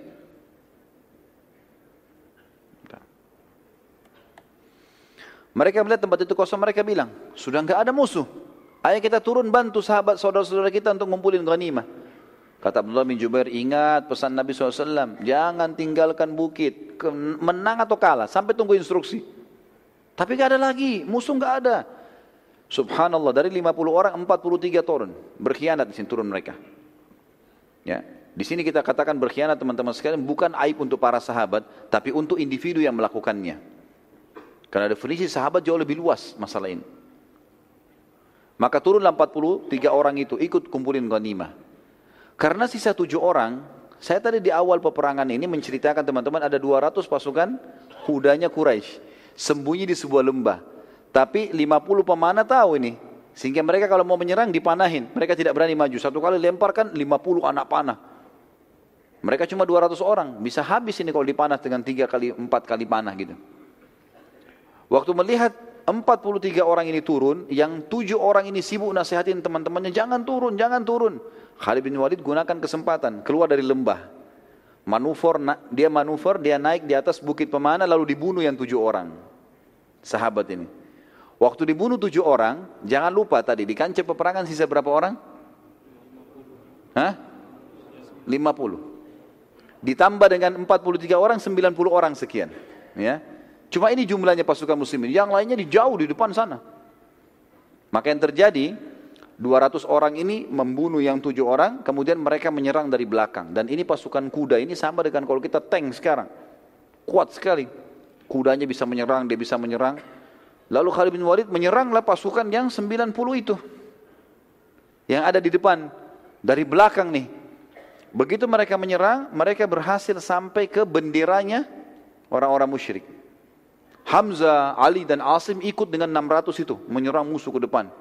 Bendera Quraisy sudah dianggap kalah kan di belakang. Tidak berpikir kalau ada pasukan dari belakang. Maka akhirnya bendera kembali dinaikkan. Pada saat dinaikkan bendera dan 90 orang itu kocar kacir semuanya karena kaget diserang dari belakang gitu kan. Ada beberapa yang jadi korban. maka Khalid bin Walid dan pasukannya meneriakkan yel-yel Quraisy. Sambil angkat bendera dikebar-kebarin sambil teriak-teriak angkat yel-yelnya. Maka orang-orang Quraisy yang dari jauh itu rupanya ada yang dengar, saling mengingatkan, ada bendera berdiri, bendera berdiri. Akhirnya pasukan yang sudah jauh kembali. 2000 lebih itu kembali. Dari belakang 200, pasukan muslimin di sini 600 ada di tengah-tengah. 2000 ini kembali nyerang. Gitu kan? Rupanya waktu mendengar yel-yel Quraisy di belakang, Pasukan yang 600 muslimin juga balik ke belakang. Ini ada apa ini? Rasulullah ada di belakang ini. Kita harus kembali. Kembalilah 600 orang itu. Itu waktu kembali diceritakan bagaimana kacaunya. Pasukan muslimin kembali. Yang 600 ini yang 90 melarikan diri. Ya, tabrakan dan 200 nyerang dari belakang. Yang 2000 datang dari sana. Jadi sangat luar biasa. Kocar kacir. Sampai ada muslim membunuh muslim yang lain pada saat itu. Kesalahan. Sudah-sudah kacau keadaan sampai ada yang terbunuh pada saat itu. Di antara kaum muslimin yang terbunuh adalah Yaman. Yaman anak ayahnya Huzaifah bin Yaman. Radhiyallahu anhu majma'in kata Huzaifah, saat seluruh pasukan sudah kacau sampai pasukan muslimin saling serang, tidak sudah tidak tahu musuh ini karena luar biasa kacaunya. Dan dalam keadaan sangat kacau, sampai-sampai aku menemukan ayahku di antara pasukan yang terserang oleh muslimin sendiri. Dan aku mengatakan, ayahku wahai muslimin semoga Allah merahmati kalian tapi terlambat. Dan akhirnya Yaman radhiyallahu anhu mati terbunuh dan dianggap syahid oleh Nabi SAW karena salah kesalahan. Hudzaifah berkata semoga Allah memaafkan kalian karena kehilafan ini. Semoga Allah memaafkan kalian ayahku telah kalian bunuh. Seperti itulah dalam situasi demikian teman-teman Nabi SAW segera mengambil keputusan beliau SAW berteriak dengan suara keras Kumpullah di sisiku wahai hamba-hamba Allah. Aku benar-benar utusan Allah. Namun yang mendengar, yang mendengar beberapa orang sempat kumpul. Tapi mayoritas pasukan tidak dengar.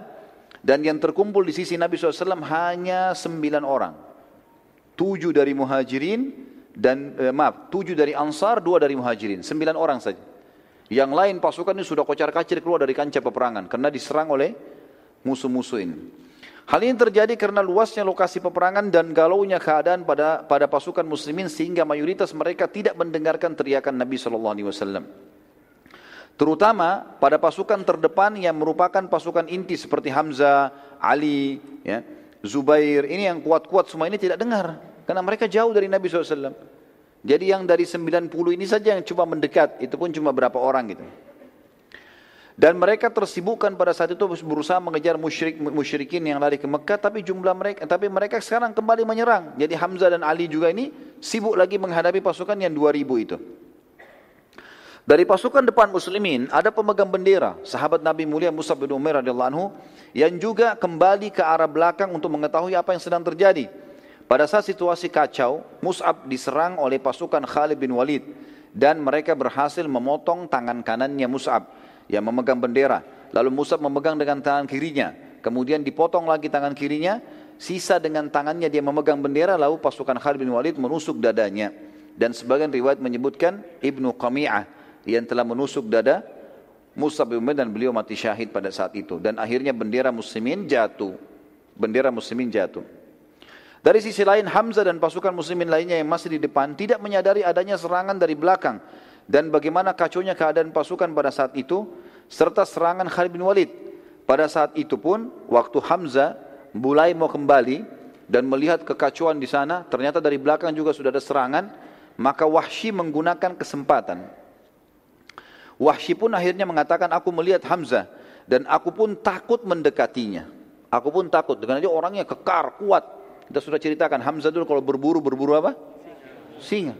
Di masa jahiliyah. Saking kuatnya fisiknya. Maka Wahsy mengatakan aku coba mencari mencari peluang di mana aku bisa membunuh orang ini sehingga aku lolos dari keterbudakan. Wahsy pun menceritakan kejadian tersebut berkata, saat tombak aku lemparkan, aku berhadapan dengan Hamzah, maka aku buru-buru melemparkan tombakku dan tertancap di perut Hamzah sampai tembus ke belakang. Sementara Hamzah di atas kudanya. Hamzah tidak terjatuh dan ia malah menghadap ke arahku dan maka aku pun sangat ketakutan. Dan ia terus saja mengejar ke arahku sampai aku berusaha melarikan diri secepat mungkin. Hamzah pakai kuda, tapi dia tertusuk ini tombak. Orang lain sudah mati nih. Tapi Hamzah dengan izin Allah sementara masih bisa lari. Bahkan Hamzah sempat mendekati Wahsy. Pada saat sudah dekat, banyaknya darah yang mengalir membuat Hamzah akhirnya jatuh. Kata Wahsy pada saat itu pun akhirnya, aku berhasil lolos dari keterbudakan karena Hamzah sudah mati. Dan aku mencabut tombakku dari tubuh Hamzah setelah aku yakin pastikan dia sudah meninggal. Tentu dengan berjalannya waktu teman-teman sekalian, Wahsy ini masuk Islam nanti. Masuk Islam, ada kisahnya begitu ya. Dan dia berkata, masih saja aku dihantui perasaan bersalah karena telah membunuh paman Nabi SAW dan tidak akan bisa terbayar kecuali dengan mati syahid di jalan Allah. Dan aku membunuh pemimpin orang kafir yang setimpal kedudukannya dengan Hamzah. Akhirnya Wahsy pun memenuhi niatnya dan dialah satu-satunya yang telah membunuh Musailamah al-Kadzab, orang yang mengaku nabi. Pada saat akhir hidupnya Nabi SAW dan pada saat Nabi meninggal di pasukan Abu Bakar, Wahsy ikut. Dan Wahsy membunuh Musailam al-Kadzab dengan tombak yang dia pakai bunuh Hamzah. Dia bersihkan, dia rapikan, lalu dia tombak ke arah yang mirip dengan Hamzah. Maka dia mengatakan Wahsy berkata, inilah imbalan atas terburunya paman Nabi SAW. Dan juga perlu diketahui pada saat Wahsy masuk Islam, Nabi SAW menerima Islamnya. Tapi Nabi mengatakan, wahai Wahsy, jangan sering tampil di hadapanku. Begitu saja. Karena Nabi masih ingat. Ya. Hamzah ini pada saat terbunuh nanti kita akan lihat bagaimana korban-korban Uhud. Luar biasa menyedihkan. gitu kan. Nabi SAW kata Umar bin Khattab belum pernah kami lihat Nabi SAW menangis seperti menangisnya pada saat lihat jenazah Hamzah. Hidungnya terpotong, darah semua, dadanya terbelah, segala macam ini. ya Hal-hal yang buruk sekali. Nabi SAW kita kembalikan cabang peperangan mengatakan, Wahai muslimin kumpullah, kumpullah di sekitarku wahai hamba-hamba Allah, aku benar-benar utusan Allah. Para sahabat berusaha kumpul dan tadi hanya terkumpul sekitar sembilan orang, tujuh dari dari dari dari Ansar dan dua dari Muhajirin. Sementara pasukan Khalid bin Walid melihat kesempatan ini untuk menyerang Nabi SAW. Karena waktu Nabi teriak, akhirnya ditahu posisinya Nabi oleh pasukannya Khalid bin Walid. Pasukan yang 600 sekarang sudah akan berhadapan dengan yang 2000 sekian. Maka pasukan Khalid bin Walid yang 200 ini mengarih, mengarahkan karena yang 90 sudah kacau balau dari pasukan muslimin mengarahkan ke arah suara Nabi sallallahu alaihi wasallam. Pada saat itu teman-teman sekalian, sembilan orang sahabat ini berusaha untuk membela Nabi SAW, tapi semuanya terbunuh sembilan-sembilannya di tangan Khalid bin Walid dengan pasukannya. Terbunuh semuanya, karena mereka jalan kaki. 200 orang ini semua berkuda. Sampai tertinggal Nabi SAW. Utbah bin Abi Waqqas dan Abdullah ibn Abi Kami'ah. Ini Utbah, saudaranya Sa'ad bin Abi Waqqas ya. Tapi dalam keadaan kafir, ikut dengan pasukan musyrikin. Utbah bin Abi Waqqas dan Abdullah bin Abi Kami'ah keduanya dari pasukan Khalid berusaha menyerang Nabi SAW dan Nabi SAW saat itu masih ditemani oleh satu orang sahabat. Maaf, tadi bukan tinggal sendiri, tapi ada satu orang, Talha bin Ubaidillah. Dan menyusul sahabat yang lain menyusul. Datang itu Sa'ad bin Abi Waqqas saudaranya Utbah lalu duanya mendampingi Nabi SAW keduanya berusaha bertahan namun beliau SAW bersama dengan sahabat ini dua-duanya tiga-tiganya jatuh ke dalam lubang yang telah dibuat oleh Abu Amir yang tadi kita sudah sebutkan namanya. Orang yang mau mengaku raja kemudian tidak jadi di Madinah. Dan dia diberikan julukan Abu Amir al-Fasiq, orang fasik ini, karena dia dianggap orang yang buruk. Dalam situasi seperti itu, Nabi SAW masuk dalam lubang, kemudian juga uh, Sa'ad masuk dalam lubang, Talha masuk dalam lubang, lubang yang bersebelahan, ber, ber, berbeda gitu.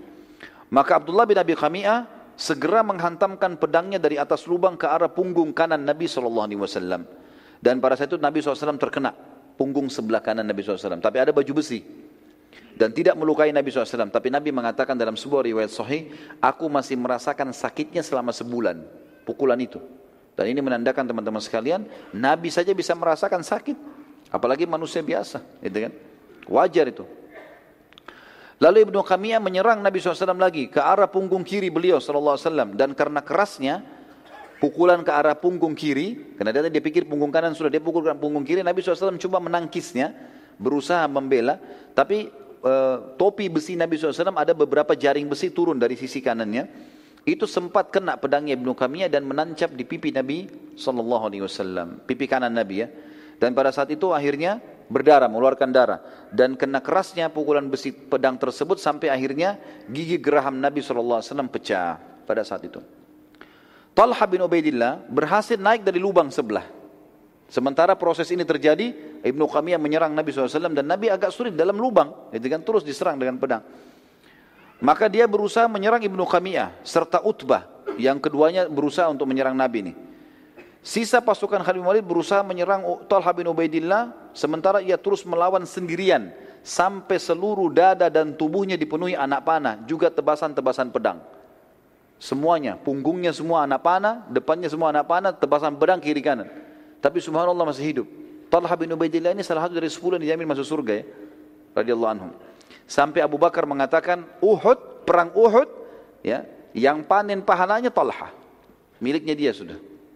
Sampai waktu itu Talha bin Ubaidillah berusaha menarik Nabi SAW untuk keluar. Dalam kondisi begitu ya. Dia tutupi lubang, terus orang-orang kafir, 200 orang ini berusaha menyerang dia gitu kan, sendirian.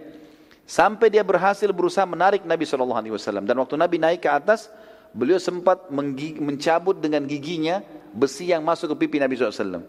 Dengan giginya, sehingga kedua giginya di depan itu tanggal, jatuh.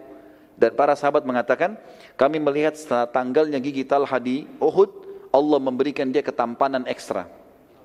Justru Allah buat orang-orang tambah suka melihat wajahnya. Padahal kedua giginya jatuh karena menarik besi itu. Dan ini bentuk penghormatan pada Nabi SAW. Dia bukan tarik dengan tangannya, dia tarik dengan giginya untuk menjaga kesantunan dengan Nabi SAW. Pada waktu yang bersamaan setelah itu teman-teman sekalian, pasukan Khalid bin Walid lagi sibuk menyerang Talha bin Ubaidillah dan saat ini Abu Waqqas hanya keluar juga dari lubang sebelah. Mereka berusaha, datanglah pasukan Ali. Ali, Zubair, ya, datang. Hamzah kan sudah terbunuh tadi. Dengan pasukan lainnya. Mereka berusaha membela Nabi SAW dan terjadilah pertempuran seru pada saat itu di lubang yang terdapat Nabi SAW. Pada saat waktu yang bersamaan juga datang sahabat Nabi yang mulia yang telah memegang pedang Nabi SAW namanya Syammah ibn Harith atau Abu Dujana tadi. Kemudian berusaha untuk menutupi Nabi SAW dengan tubuhnya. Sehingga seluruh tubuhnya dikenai dengan sabetan pedang. Jadi dia berusaha tangkis dari sini, ini yang nyerang. 200 orang ini. Sementara yang datang beberapa sahabat ini tidak sampai 10 orang. Ibnu Qamiyah dan sisa pasukan Khalid akhirnya terpukul mundur karena keteguhan sahabat-sahabat ini. Namun Ibnu Qamiyah saat mundur bersamaan dengan waktu itu, sebagian pasukan Khalid bin Walid sedang membunuh, sedang menebas tangannya Mus'ab. Dan Mus'ab bin Umair wajahnya mirip sekali dengan wajah Nabi sallallahu alaihi wasallam. Maka Ibnu Qami'ah datang, lalu pada saat tangannya Musab sudah putus dua-dua dan dia pegang dengan sisa tangannya bendera, maka Ibnu Qami'ah datang menusuk dadahnya Musab, mati syahid. Lalu dia teriak, apa kata Ibnu Qami'ah? Aku telah membunuh Muhammad, Muhammad telah mati, aku telah membunuh Muhammad, Muhammad telah mati. Ini teman-teman kalimat ini pada saat itu bertepatan diucapkan pasukan Quraisy yang 2000 tiba. Pasukan yang 600 ini menghadapi yang dari belakang dan ini juga berita kalau Nabi SAW terbunuh. Kata para ahli sejarah, ini sampai seperti seperti virus yang masuk di tengah-tengah muslimin. Sampai Umar bin Khattab yang sangat kuat dengan Sa'ad bin Mu'ad radhiyallahu orang yang sangat kekar dalam pendiriannya, mereka bercerita mengatakan kami berdua terduduk ke tanah di tanah kancah peperangan karena tidak yakin lagi sudah. Maksudnya tidak tidak tahu lagi bisa menang atau tidak. Kalau Nabi SAW sudah terbunuh. Kondisinya sudah kocar kacir ini. Dan siapa pun yang duduk di tanah pada saat itu oleh Quraisy tidak diganggu. Dianggap dia menyerah. Seperti itulah. Pada saat itu teman-teman sekalian, sementara muslimin kocar kacir ada sahabat satu. Tadi sudah kita sebutkan namanya. Namanya Anas bin Nadhar. Yang sempat bilang, ya, Demi Allah saya telah ketinggalan peperangan pertama bersama Nabi SAW melawan Quraisy di Badar. Kalau ada peperangan lagi setelah hari ini, saya akan melakukan perbuatan yang membuat Allah ridha. Tiba-tiba dia berdiri. Lalu kemudian sendiri ini, dia melawan yang 2000 itu. Dia menuju ke yang 2000 itu. Umar bin Khattab sempat bilang, mau ke mana kau? Dia bilang ke arah Uhud. Kancah peperangan. Kata Umar sama saat, tapi Rasulullah SAW sudah mati. Beritanya begitu. Anas menjawab dengan kalimat luar biasa. Apa dia bilang? Kalau begitu, betul itu beritanya, bangunlah, bangkitlah untuk berperang dan mati bersama beliau sallallahu alaihi wasallam. Kenapa malah diam? Ayo mati gitu. Dan terbunuh itu jauh lebih mulia. Dan sungguh hai Umar dan Sa'ad aku mencium bau surga di arah Uhud. Kemudian beliau radhiyallahu anhu menyerang pasukan kafir sampai terkoyak dan waktu dicari tidak ditemukan potongan badannya, terkoyak-koyak oleh musuh, gitu kan. Tapi mati syahid di sini. Umar mengatakan, dan saat dua-duanya sungguh kalimat Anas telah membakar kembali semangat kami dan kami saling berkata, benar, kenapa kita tinggal diam? Maka keduanya pun kembali ikut berperang dan mulai eh, entah harus mulai dari mana tapi mereka berperang. Umar berkata, aku pun coba mengumpulkan senjata apa saja yang aku bisa, lalu aku pakai menyerang. Saat juga berkata, kami lalu berusaha mengikuti mengikuti saja Anas. Anas ke mana kita ikutin sampai dia terbunuh oleh musuh. Apa yang dia buat kita ikutin, semampu kita. Sudah nggak tahu harus buat apa lagi. Kata saat setelah peperangan selesai kepada Nabi Shallallahu Alaihi Wasallam saat berkata kepada Nabi SAW pada saat perang selesai, demi Allah ya Rasulullah, kami tidak dapat mengikuti gerakan dan keberanian Anas. Luar biasa, kita tidak bisa. Waktu perang sudah selesai. Anas bin Nadar radhiyallahu anhu, maka pada saat itu teman-teman sekalian, pada saat selesai peperangan dan jenazah muslimin dikumpulkan maka jenazah Anas bin Malik sulit untuk ditemukan dikatakan dan dan dikenal. Dan yang mengenal hanya saudarinya dari tanda lahir di tangannya. Ada tanda lahir di tangannya. Itu karena pada tubuh Anas ditemukan 83 luka dari anak panah goresan dan lemparan tombak serta sabetan pedang. Pada saat itu teman-teman sekalian sementara bendera kaum muslimin jatuh dan bendera musyrikin juga masih jatuh Pasukan Khalid bin Walid sempat mengambilnya, tapi waktu mulai dilawan oleh Ham, uh, oleh Ali, oleh Zubair, maka mereka mulai melarikan diri lagi, yang 200 ini. Tiba-tiba saja seorang wanita dari uh, bernama Amroh dari suku Abduddar, ia mengangkat bendera musyrikin. Melihat bendera musyrik berdiri, maka Abu Sufyan dan sisa pasukan musyrikin pun kemudian berkumpul di sekitar bendera. Dari sisi muslimin, Ali bin Abi Thalib juga kembali mengangkat bendera muslimin yang akhirnya membuat umumnya muslimin yang masih tersedia di kancah peperangan mereka berkumpul pada bendera itu. Namun Nabi SAW memerintahkan agar pasukan muslimin mundur ke arah Uhud, sandar, menyandar sampai merapat di gunung. Maka melihat bendera muslimin menuju Uhud, sisa pasukan pun ikut akhirnya. Seluruh muslimin mulai berkumpul di situ. Sementara pasukan pasukan musyrikin mengikuti bendera mereka maju menuju kancah peperangan dan mereka menuju ke arah bendera muslimin untuk kembali menyerang. Nabi SAW saat melihat mereka menyerang, sementara kekuatan yang terkumpul saat itu bersama Nabi SAW, maksimal waktu itu yang di sekitar Nabi 50 orang. Masih berserakan ada ratusan orang. Gitu kan? Pasukan musyrikin sudah bersatu, ribuan orang datang sekarang. Maka Nabi SAW menyerahkan anak-anak panah kepada Sa'ad bin Abi Waqqas. Kata Nabi SAW, lempar hai Sa'ad, panah ke arah musuh. Supaya muslimin bisa berkumpul. Kata Sa'ad, apa yang saya harus lempar ya Rasulullah? Rasulullah SAW mengatakan, lempar wahai Sa'ad dengan apa saja yang aku beri. Maka saat mengatakan aku pun memanah dengan anak-anak panah yang diberi oleh Nabi SAW. Setiap dikasih diarahkan ke panah. Dan sampai aku melempar anak panah yang tidak bermata tajam. Patah depannya. Pokoknya dikasih aku panahin. Tugas aku cuma melemparkan ke arah musuh. Kata saat aku pun memanah dengan anak-anak panah yang diberi oleh Nabi SAW. Dan demi Allah, setiap anak panah yang dilempar mematikan musuh. Jadi satu anak panah dilempar mati, satu mati. Jadi mungkin lebih dari 20 anak panah dilempar oleh saat semuanya membunuh. Mati termasuk yang tidak ada runcingnya tadi itu. Subhanallah kata di sejarah gara-gara perilaku ini kejadian ini orang-orang Quraisy berhenti. Enggak, enggak jadi menyerang yang 2000 itu enggak jadi menyerang. Ini setiap anak panah bunuh satu. Ini bermasalah padahal cuma Nabi sama saat mereka lihat dari jauh, gitu kan. Pada saat itu muslimin mulai berkumpul dan terpojok, gitu kan. Pasukan Khalid bin Walid dan semua perangkat perang lengkap, mereka semuanya berkuda, kembali juga ingin menyerang. Atur strategi, karena saat sekarang cuma memanah, tapi kalau dari dua sisi yang sekian ratus pasukan dan sekian ribu pasukan ini menyerang semuanya, ini kesulitan akhirnya. Saat pun berkata lalu aku memanah ke arah pasukan Khalid bin Walid dan subhanallah setiap anak panah yang aku panahkan lagi membunuh satu prajurit Khalid. Dari 200 itu terbunuh lagi 10 orang, terbunuh lagi 20 orang. Dengan 5-6 anak panah saja, pasukan Khalid Walid berjatuhan satu sama yang lain. Bahkan ada anak panah yang dilemparkan, kena satu dan tembus ke orang yang lain di belakangnya. Melihat kejadian tersebut, Khalid bin Walid berhenti. Dan khawatir akan serangan saat. Ini bahaya. Satu orang tapi memberhentikan begini, tentu dengan hikmah Allah. Melihat pasukan Khalid bin Walid berhenti menyerang, maka dari sisi lain pasukan inti Quraisy ada satu orang pimpinannya namanya Ubay bin Khalaf. Ubay bin Khalaf ini teman-teman sekalian, orang yang pernah sombong sekali di Mekah. Dia pernah memperlihatkan kudanya yang dia memang dia prajuritnya Quraisy. Dia pernah lihatkan dan dia mengatakan, "Hai Muhammad, lihat kuda ini, lihat pedang ini, lihat panah ini, aku akan membunuhmu dengan ini semua." Kata Nabi SAW, "Aku yang akan membunuhmu dengannya insya Allah." Waktu masih di Mekah ini ceritanya. Rupanya dia lihat ini, dia sudah dengan pakaian perangnya dia lihat Nabi SAW. Maka dia sudah mengatur strategi untuk menyerang. Melihat kejadian tersebut Nabi SAW meminta sebuah tombak kepada Ali bin Abi Thalib radhiyallahu anhu dan kata Ali bin Abi Thalib demi Allah Nabi SAW memegang lembing tersebut mundur ke belakang kemudian melempar ke arah Ubay bin Khalaf. Pada saat dilempar lembing tersebut kami semua terlempar. Saking kuatnya lemparan Nabi SAW.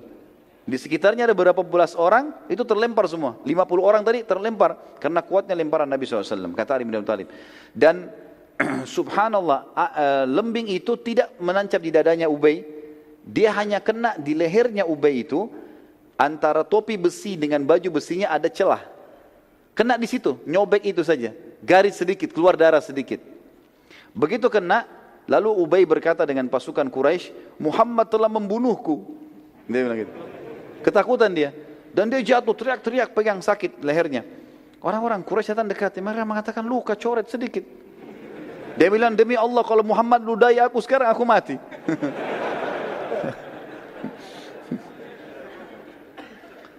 Pada saat dia balik ke Mekah, ini kita cerita selesai peperangan, mereka balik ke Mekah, ternyata betul Ubay ini sakit parah gara-gara luka itu dan tidak bisa sembuh dan akhirnya mati gara-gara itu. Dan ini kena hadis Nabi SAW yang sangat tegas ya. Kata Nabi SAW, sungguh murka Allah memuncak kepada orang yang telah dibunuh oleh nabinya. Nabi SAW jarang membunuh. Tapi kalau orang itu dibunuh oleh Nabi berarti luar biasa orangnya. Dan orang ini karena pernah mengancam Nabi SAW di Mekah, maka akhirnya Allah SWT mudahkan dia mati, mati di tangan Nabi SAW. Nabi SAW akhirnya menyuruh pasukan muslimin untuk naik ke atas bukit. Saya percepat saja. Kemudian beliau SAW tidak mampu lagi naik karena letih. Lalu beberapa orang sahabat di antaranya Talha bin Ubaidillah kembali radhiyallahu yang penuh dengan anak panah, yang penuh dengan sabetan pedang. Kemudian tunduk dan membiarkan Nabi SAW menginjak punggung beliau radhiyallahu anhu. Kemudian Nabi SAW pun naik. Kata dia, ya Rasulullah, naiklah. Naiklah wahai Nabi Allah ke atas pundak. Maka naiklah Nabi SAW sampai akhirnya berhasil menaiki bukit atau gunung Uhud itu sendiri. Para sahabat pun naik bersama dengan Nabi SAW dan pada saat Nabi SAW di atas dan para sahabat sudah naik ke atas bersembunyi di atas sempat Uhud goncang, goyang. Maka Nabi SAW menyentakkan kakinya sambil mengatakan tenanglah hai Uhud, sesungguhnya di atasmu ada seorang Nabi, ada Siddiq, Abu Bakar dan ada syahidan. Dua orang mati syahid, ada Uthman dan ada Ali, ada ada Umar dan ada Uthman. Ada orang jemain. Pasukan Quraisy kemudian mendekati sekitar Gunung Uhud di tempat para sahabat sembunyi lalu Abu Sufyan selaku pemimpin pasukan berteriak dengan suara keras mengatakan apakah masih ada Muhammad di antara kalian? Nabi SAW mengatakan jangan ada yang jawab. Abu Sufyan tanya lagi apakah masih ada Abu Bakar di antara kalian? Nabi SAW mengatakan jangan ada yang jawab. Abu Sufyan tanya lagi yang ketiga kali apakah ada Umar di antara kalian? Maka Nabi SAW mengatakan jangan ada yang jawab. Abu Sufyan mengatakan kalau ketiga orang itu sudah tidak ada berarti urusan kalian sudah habis. Artinya dia tahu kekuatan muslimin di Nabi, di Abu Bakar dan Umar. Gitu, radhiyallahu anhu. Umar bin Khattab waktu itu tidak bisa tahan teman-teman sekalian. Lalu kemudian dia teriak mengatakan semoga Allah menghinakanmu. Wahai musuh Allah mereka semua masih hidup. Dan Abu Sufyan ini tahu suaranya Umar. Maka Abu Sufyan bilang apa? Demi Allah hai Umar aku lebih percaya daripada aku lebih percaya kamu daripada Ibnu Kami'ah. Tadi Ibnu Qamiyah siapa? Yang menyebarin isu kalau dia bunuh Nabi SAW kan? Aku telah bunuh Muhammad, kan dia yang sebarin itu. Kata Abu Sufyan, demi Allah aku lebih percaya kau daripada Ibnu Qamiyah. Berarti betul Nabi SAW masih hidup. Lalu kemudian Abu Sufyan mengatakan, telah menang Hubal patungnya mereka kan. Kata Nabi SAW, tidakkah kalian jawab? Kata Umar, apa kami jawab ya Rasulullah? Kata Nabi SAW jawab, katakan Allah jauh lebih mulia dan terhormat. Maka Umar berkata, Allahu a'az wa akram. Allah itu lebih mulia dan lebih terhormat. Abu Sufyan berkata lagi, kami memiliki alat dan tidak ada lat untuk kalian. Lat ini nama patungnya mereka. Umar menjawab, Allah satu-satunya tempat bersandar kami. Abu Sufyan berkata lagi, sungguh inilah imbalan atas kekalahan kami di Badar. Perlu aku ingatkan bahwa pada jenazah-jenazah kalian terdapat mutilasi dan pengerusakan pada jasad mereka yang tidak aku perintahkan dan tidak aku larang. Pasukanku ini ada yang mutilasi loh, ada yang potong-potong tangan, ada yang potong kuping, ada yang potong hidung. Tapi ini tidak aku perintahkan dan aku juga tidak larang karena mereka dendam kejadian di Badar. Umar menjawab, sungguh korban kami pasti masuk surga dan korban kalian masuk neraka. Lalu pasukan Quraisy balik menuju ke arah Mekah teman-teman sekalian sementara Nabi SAW dan para sahabat sibuk mengurus jenazah mujahidin. Nabi SAW sempat menanyakan beberapa orang sahabat. Di antaranya Sa'ad ibn Rabi radhiyallahu anhu yang ada ditemukan di antara korban muslimin. Dan Nabi SAW berkata kepada para sahabat, carikan untuk saya Sa'ad ibn Rabi. Para sahabat menyebar. Sampai hanya ada seorang sahabat menemukan dia lalu berkata, wahai Sa'ad, Sa'ad lagi penuh dengan darah, lagi sementara mau sakarat. Ya. Maka dia mengatakan, wahai Sa'ad, Rasulullah menanyakan tentangmu. Kata dia, sampaikan salamku kepada Nabi SAW dan katakan kepada beliau, kalau semoga Allah membalas beliau dengan sebaik-baik balasan dan ya, sampaikan kepada beliau uh, kalau saat sudah mencium bau surga. Lalu kemudian dia bilang, sampaikanlah kepada sukuku bahwasanya tidak ada uzur buat kalian meninggalkan Nabi sallallahu alaihi wasallam, meninggalkan Nabi sallallahu alaihi wasallam sementara kalian tahu kebenaran di bawahnya. Maka matilah di bawah agamanya. Saat berkata, jadi kalimat ini semua diucapkan, kemudian dia mengatakan, aku mencium bau surga, lalu wafatlah saat radhiyallahu anhu. Terbunuh kurang lebih 70 orang sahabat Nabi di perang Badar, eh, di perang Uhud, di antaranya Hamzah radhiyallahu anhu. Dan kita tutup teman-teman sekalian dengan kisah mutilasinya Hamzah ini ya. Waktu jenazah Hamzah ditemukan, dan pada saat itu Hindun bin Utbah, binti Utbah, yang memang dendam dengan Hamzah, dia memanggil Wahsy. Manggil Wahsy kembali dia mengatakan, belahkan untukku, untukku dadahnya. Karena aku mau mengambil jantungnya.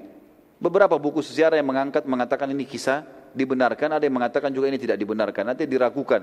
Tapi kita ambil pendapat yang mengatakan dibenarkan, maka dibelahlah dada Hamzah, karena riwayat yang sahih menjelaskan waktu Umar menceritakan nangisnya Nabi SAW melihat jasadnya Hamzah, ini menguatkan itu. Maka dibelahlah dada Hamzah, terjadi mutilasi bagian hidungnya dipotong, dadanya dibelah lalu dicabut jantungnya dan Hindun berusaha memakannya tapi dia tidak mampu karena tidak mungkin makan mentah. Lalu kemudian dia mengatakan inilah pembalasan karena kau telah membunuh ayahku, pamanku dan saudaraku. Akhirnya Hamzah pun radhiyallahu anhu di situ dibiarkan, digeletakin dan dilumurin dengan darah. Lalu kemudian mereka pun pulang ke Mekah. Allahu alam. Ini bahasan tentang perang perang Uhud tentunya teman-teman sekalian dan nanti akan kita sampaikan pertemuan akan datang perang Hamrat Asad. Jadi fase menangnya muslimin sudah kita jelaskan, fase kalahnya muslimin sudah kita jelaskan dan sebabnya. Nanti kita lihat ada fase kemenangan muslimin. Dikenal dengan perang Hamrat Asad. Walaupun sebenarnya ini adalah lanjutan perang Uhud. Kenapa dikatakan perang Hamrat Asad? Karena Hamrat Asad nama sebuah tempat di mana Nabi SAW menyerang kembali Quraisy ke situ. Dengan pasukan yang luka-luka ini Nabi nyerang kembali. Nanti akan kita ceritakan pada pertemuan kita yang akan datang insya Allah.